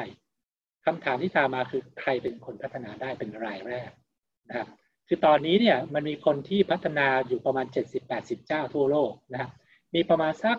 7-8 ราย ไม่เกินสิบราย ซึ่งอยู่ในช่วงที่เขาน่าจะแอดวานซ์หน่อยคืออยู่ในช่วงซึ่งเขาเรียกว่าเป็น clinical trial การทดลองในคนนะกลุ่มนี้เนี่ยเป็นกลุ่มที่มีความความน่าจะเป็นสูงสุดที่ที่ที่จะเจอวัคซีน เพราะว่าผ่านการทดลองในในสัตว์มาแล้ว แล้วปรากฏว่าผลมันโอเคนะฮะคำถามคือสมมติว่าอยู่ในกลุ่มประมาณสักไอแปดตัวไอแปดตัวไอแปดแปดตัวที่มันที่มันโฮผู้ที่ว่านี้แปดตัวนี้ตัวไหนเป็นคนที่เจอนะฮะถ้ามันมีสัก สามสองมันมีสักสามซีนาโรตรงนี้สามซีนาโรย่อยหนึ่งก็คือว่าจีเป็นคนเจอนะฮะจีนอยู่ในอยู่ในแปดอยู่ในแปดแปดแปดเจ้านี้ด้วยนะถ้าจีนเจอเนี่ยนโยบายของประธานาธิบดีสีจิ้นผิงพูดไว้ชัดเจน ว่าถ้าจีนเจอเมื่อไหร่ จีนจะทำการผลิตอย่างมโหฬารและจะทำการแจกจ่ายให้กับคนทั้งโลกนะฮะอันนี้คือดีที่สุดสถานการณ์ที่ดีที่สุดนะเป็นสิ่งที่เราควรจะ เอาใจช่วยจีนเต็มที่เอาใจช่วยช่วยสีจิ้นผิงเต็มที่ว่าให้จีนเจอนะเพราะว่าเราจะได้ด้วยนะแล้วเราเชื่อว่าสีจิ้นผิงไม่ไม่ไม่ไม่โกหกเพราะว่าในแง่ของ geopolitics เนี่ยทำแบบนี้เนี่ยจีนได้เปรียบจีนได้ประโยชน์ประโยชน์ระยะยาวนะเขาเป็นคนที่มองเจอแล้วครับ ถ้าทำถ้าไม่ใช่ว่าบริจาเจอ นั่นนั่นคือแย่มากนะคือถ้าทำเจอโดยที่บริษัทในยุโรปหรือในอเมริกาเจอ แล้วเป็นบริษัทเอกชน อันนี้ไนท์แมร์เลยนะอันนี้ฝันร้ายเลยนะเพราะว่า กลุ่มนี้เนี่ยเขาจะดึงคิดแพงมากนะสองคือกำลังการผลิตเขาต้องใช้เวลาในการผลิตเขาต้องไปหาโรงงานมาผลิตนะซึ่งจะต้องไปทำข้อตกลงจะต้องไปแบ่งปันผลประโยชน์นู่นนี่ต่างซึ่งเขาคงจะทำสัญญาได้แหละนะแต่ปัญหาก็คือว่าผลิตเสร็จปุ๊บจะขายที่ราคาเท่าไหร่จะขายให้ใครใช่ไหมครับแรก ๆ คือเขาต้องให้คนประเทศเขาก่อนละในคนประเทศเขาแค่แค่แค่อเมริกาเนี่ยฉีดให้ครบทุกคนก็สามร้อยกว่าล้านแล้วนะครับ สามร้อยกว่าล้านคน ถ้าเกิดคนนึงต้องฉีดสองโดสต้องหกร้อยล้านโดส กว่าจะฉีดครบตรงนั้นกว่าจะสมมติสมมติเจอที่ฝรั่งเศสนะคนหนึ่งที่ที่เขาน่าจะมีมีแนวโน้มที่จะเจอนี่คือแซนโนฟีบริษัทซานอฟีอยู่ในฝรั่งเศสนะแล้วทำไปให้เงินสนับสนุนด้วย เกิดซานอฟีเจอต้องให้คนฝรั่งเศสก่อนให้คนอเมริกาก่อนที่เหลือที่เหลือต่อคิวเข้าคิวอะถ้าไทยไปต่อคิวนะเราจะอยู่คิวหลังมากเลยนะไอคิวหลังที่ว่านี้ กว่าจะใช้เวลาในการผลิตกว่าจะใช้เวลาในการบรรจุ กว่าจะใช้เวลาในการขนส่ง กว่าจะกระจายผมว่าบวกกันไปอย่างน้อยครึ่งปีแล้วจะปีหนึ่งจากวันที่เขาพัฒนา วันที่เขาเจอวัคซีนถึงจะถึงเมืองไทย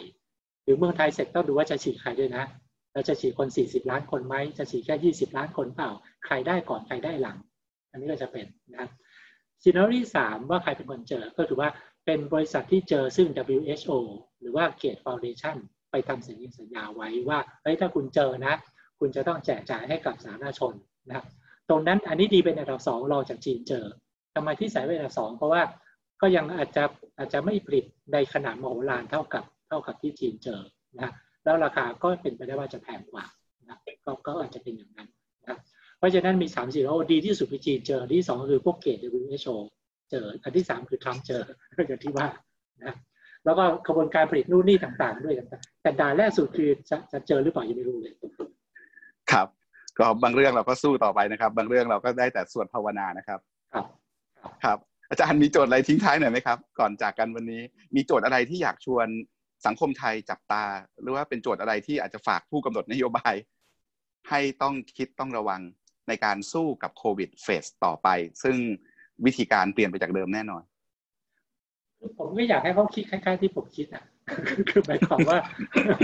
คือยังคงอยากเปิดเมืองให้เยอะนะเพราะว่ากระทบแรงมาก แต่ว่าในขณะเดียวกันต้องเตรียมทุกสิ่งทุกอย่างที่คุณจะทำได้เพื่อไม่มีการระบาดด้วยนะว่าถึงวันนี้ผมว่าทางเตรียมตรงนั้นน้อยเกินไปผมว่านี่เป็นเป็น solution ที่ที่ที่ดีที่สุดแล้วว่าแล้วเป็นการใช้เงินที่คุ้มค่ามากนะที่อยากให้ไปคิดในแนวนี้ทุกวันนี้ยังทำตรงนี้น้อยเกินไปนะครับแล้วก็อย่าไปคิดว่าจะต้องเป็นตัวเลขเป็นศูนย์อันนั้นมันมันไม่ใช่อะใช่ไหม ผมไม่ใช้ตัวเลขยี่สี่แล้วกันนะถ้าไปไม่เกินยี่สี่เนี่ย คุณน่าจะโอเคอะนะอย่าอย่าอย่าเพิ่งรีบอย่าตูมรีบปิดเมืองใหม่อะไรอย่างเงี้ยนะหรือถ้าปิดก็จะมีวิธีปิดที่มันฉลาดขึ้นนะฮะเช่นปิดบางจังหวัดปิดบางกิจการเป็นต้นนะแล้วก็มีมาตรการที่ไปควบคุมไม่ให้มันระบาดไปสู่จังหวัดอื่นครับแล้วที่สำคัญคือปิดเมืองอย่างเห็นหัวประชาชน เห็นหัวคนเล็กคนน้อย คนด้อยโอกาสคนเปราะบางนะครับ ครับวันนี้ขอบพระคุณอาจารย์สมชัยจิตสุชนมากครับอาจารย์วันโอวันวันออนวันลาไปก่อนครับ อาจารย์สมชัยและผม สวัสดีครับ ครับ สวัสดีครับ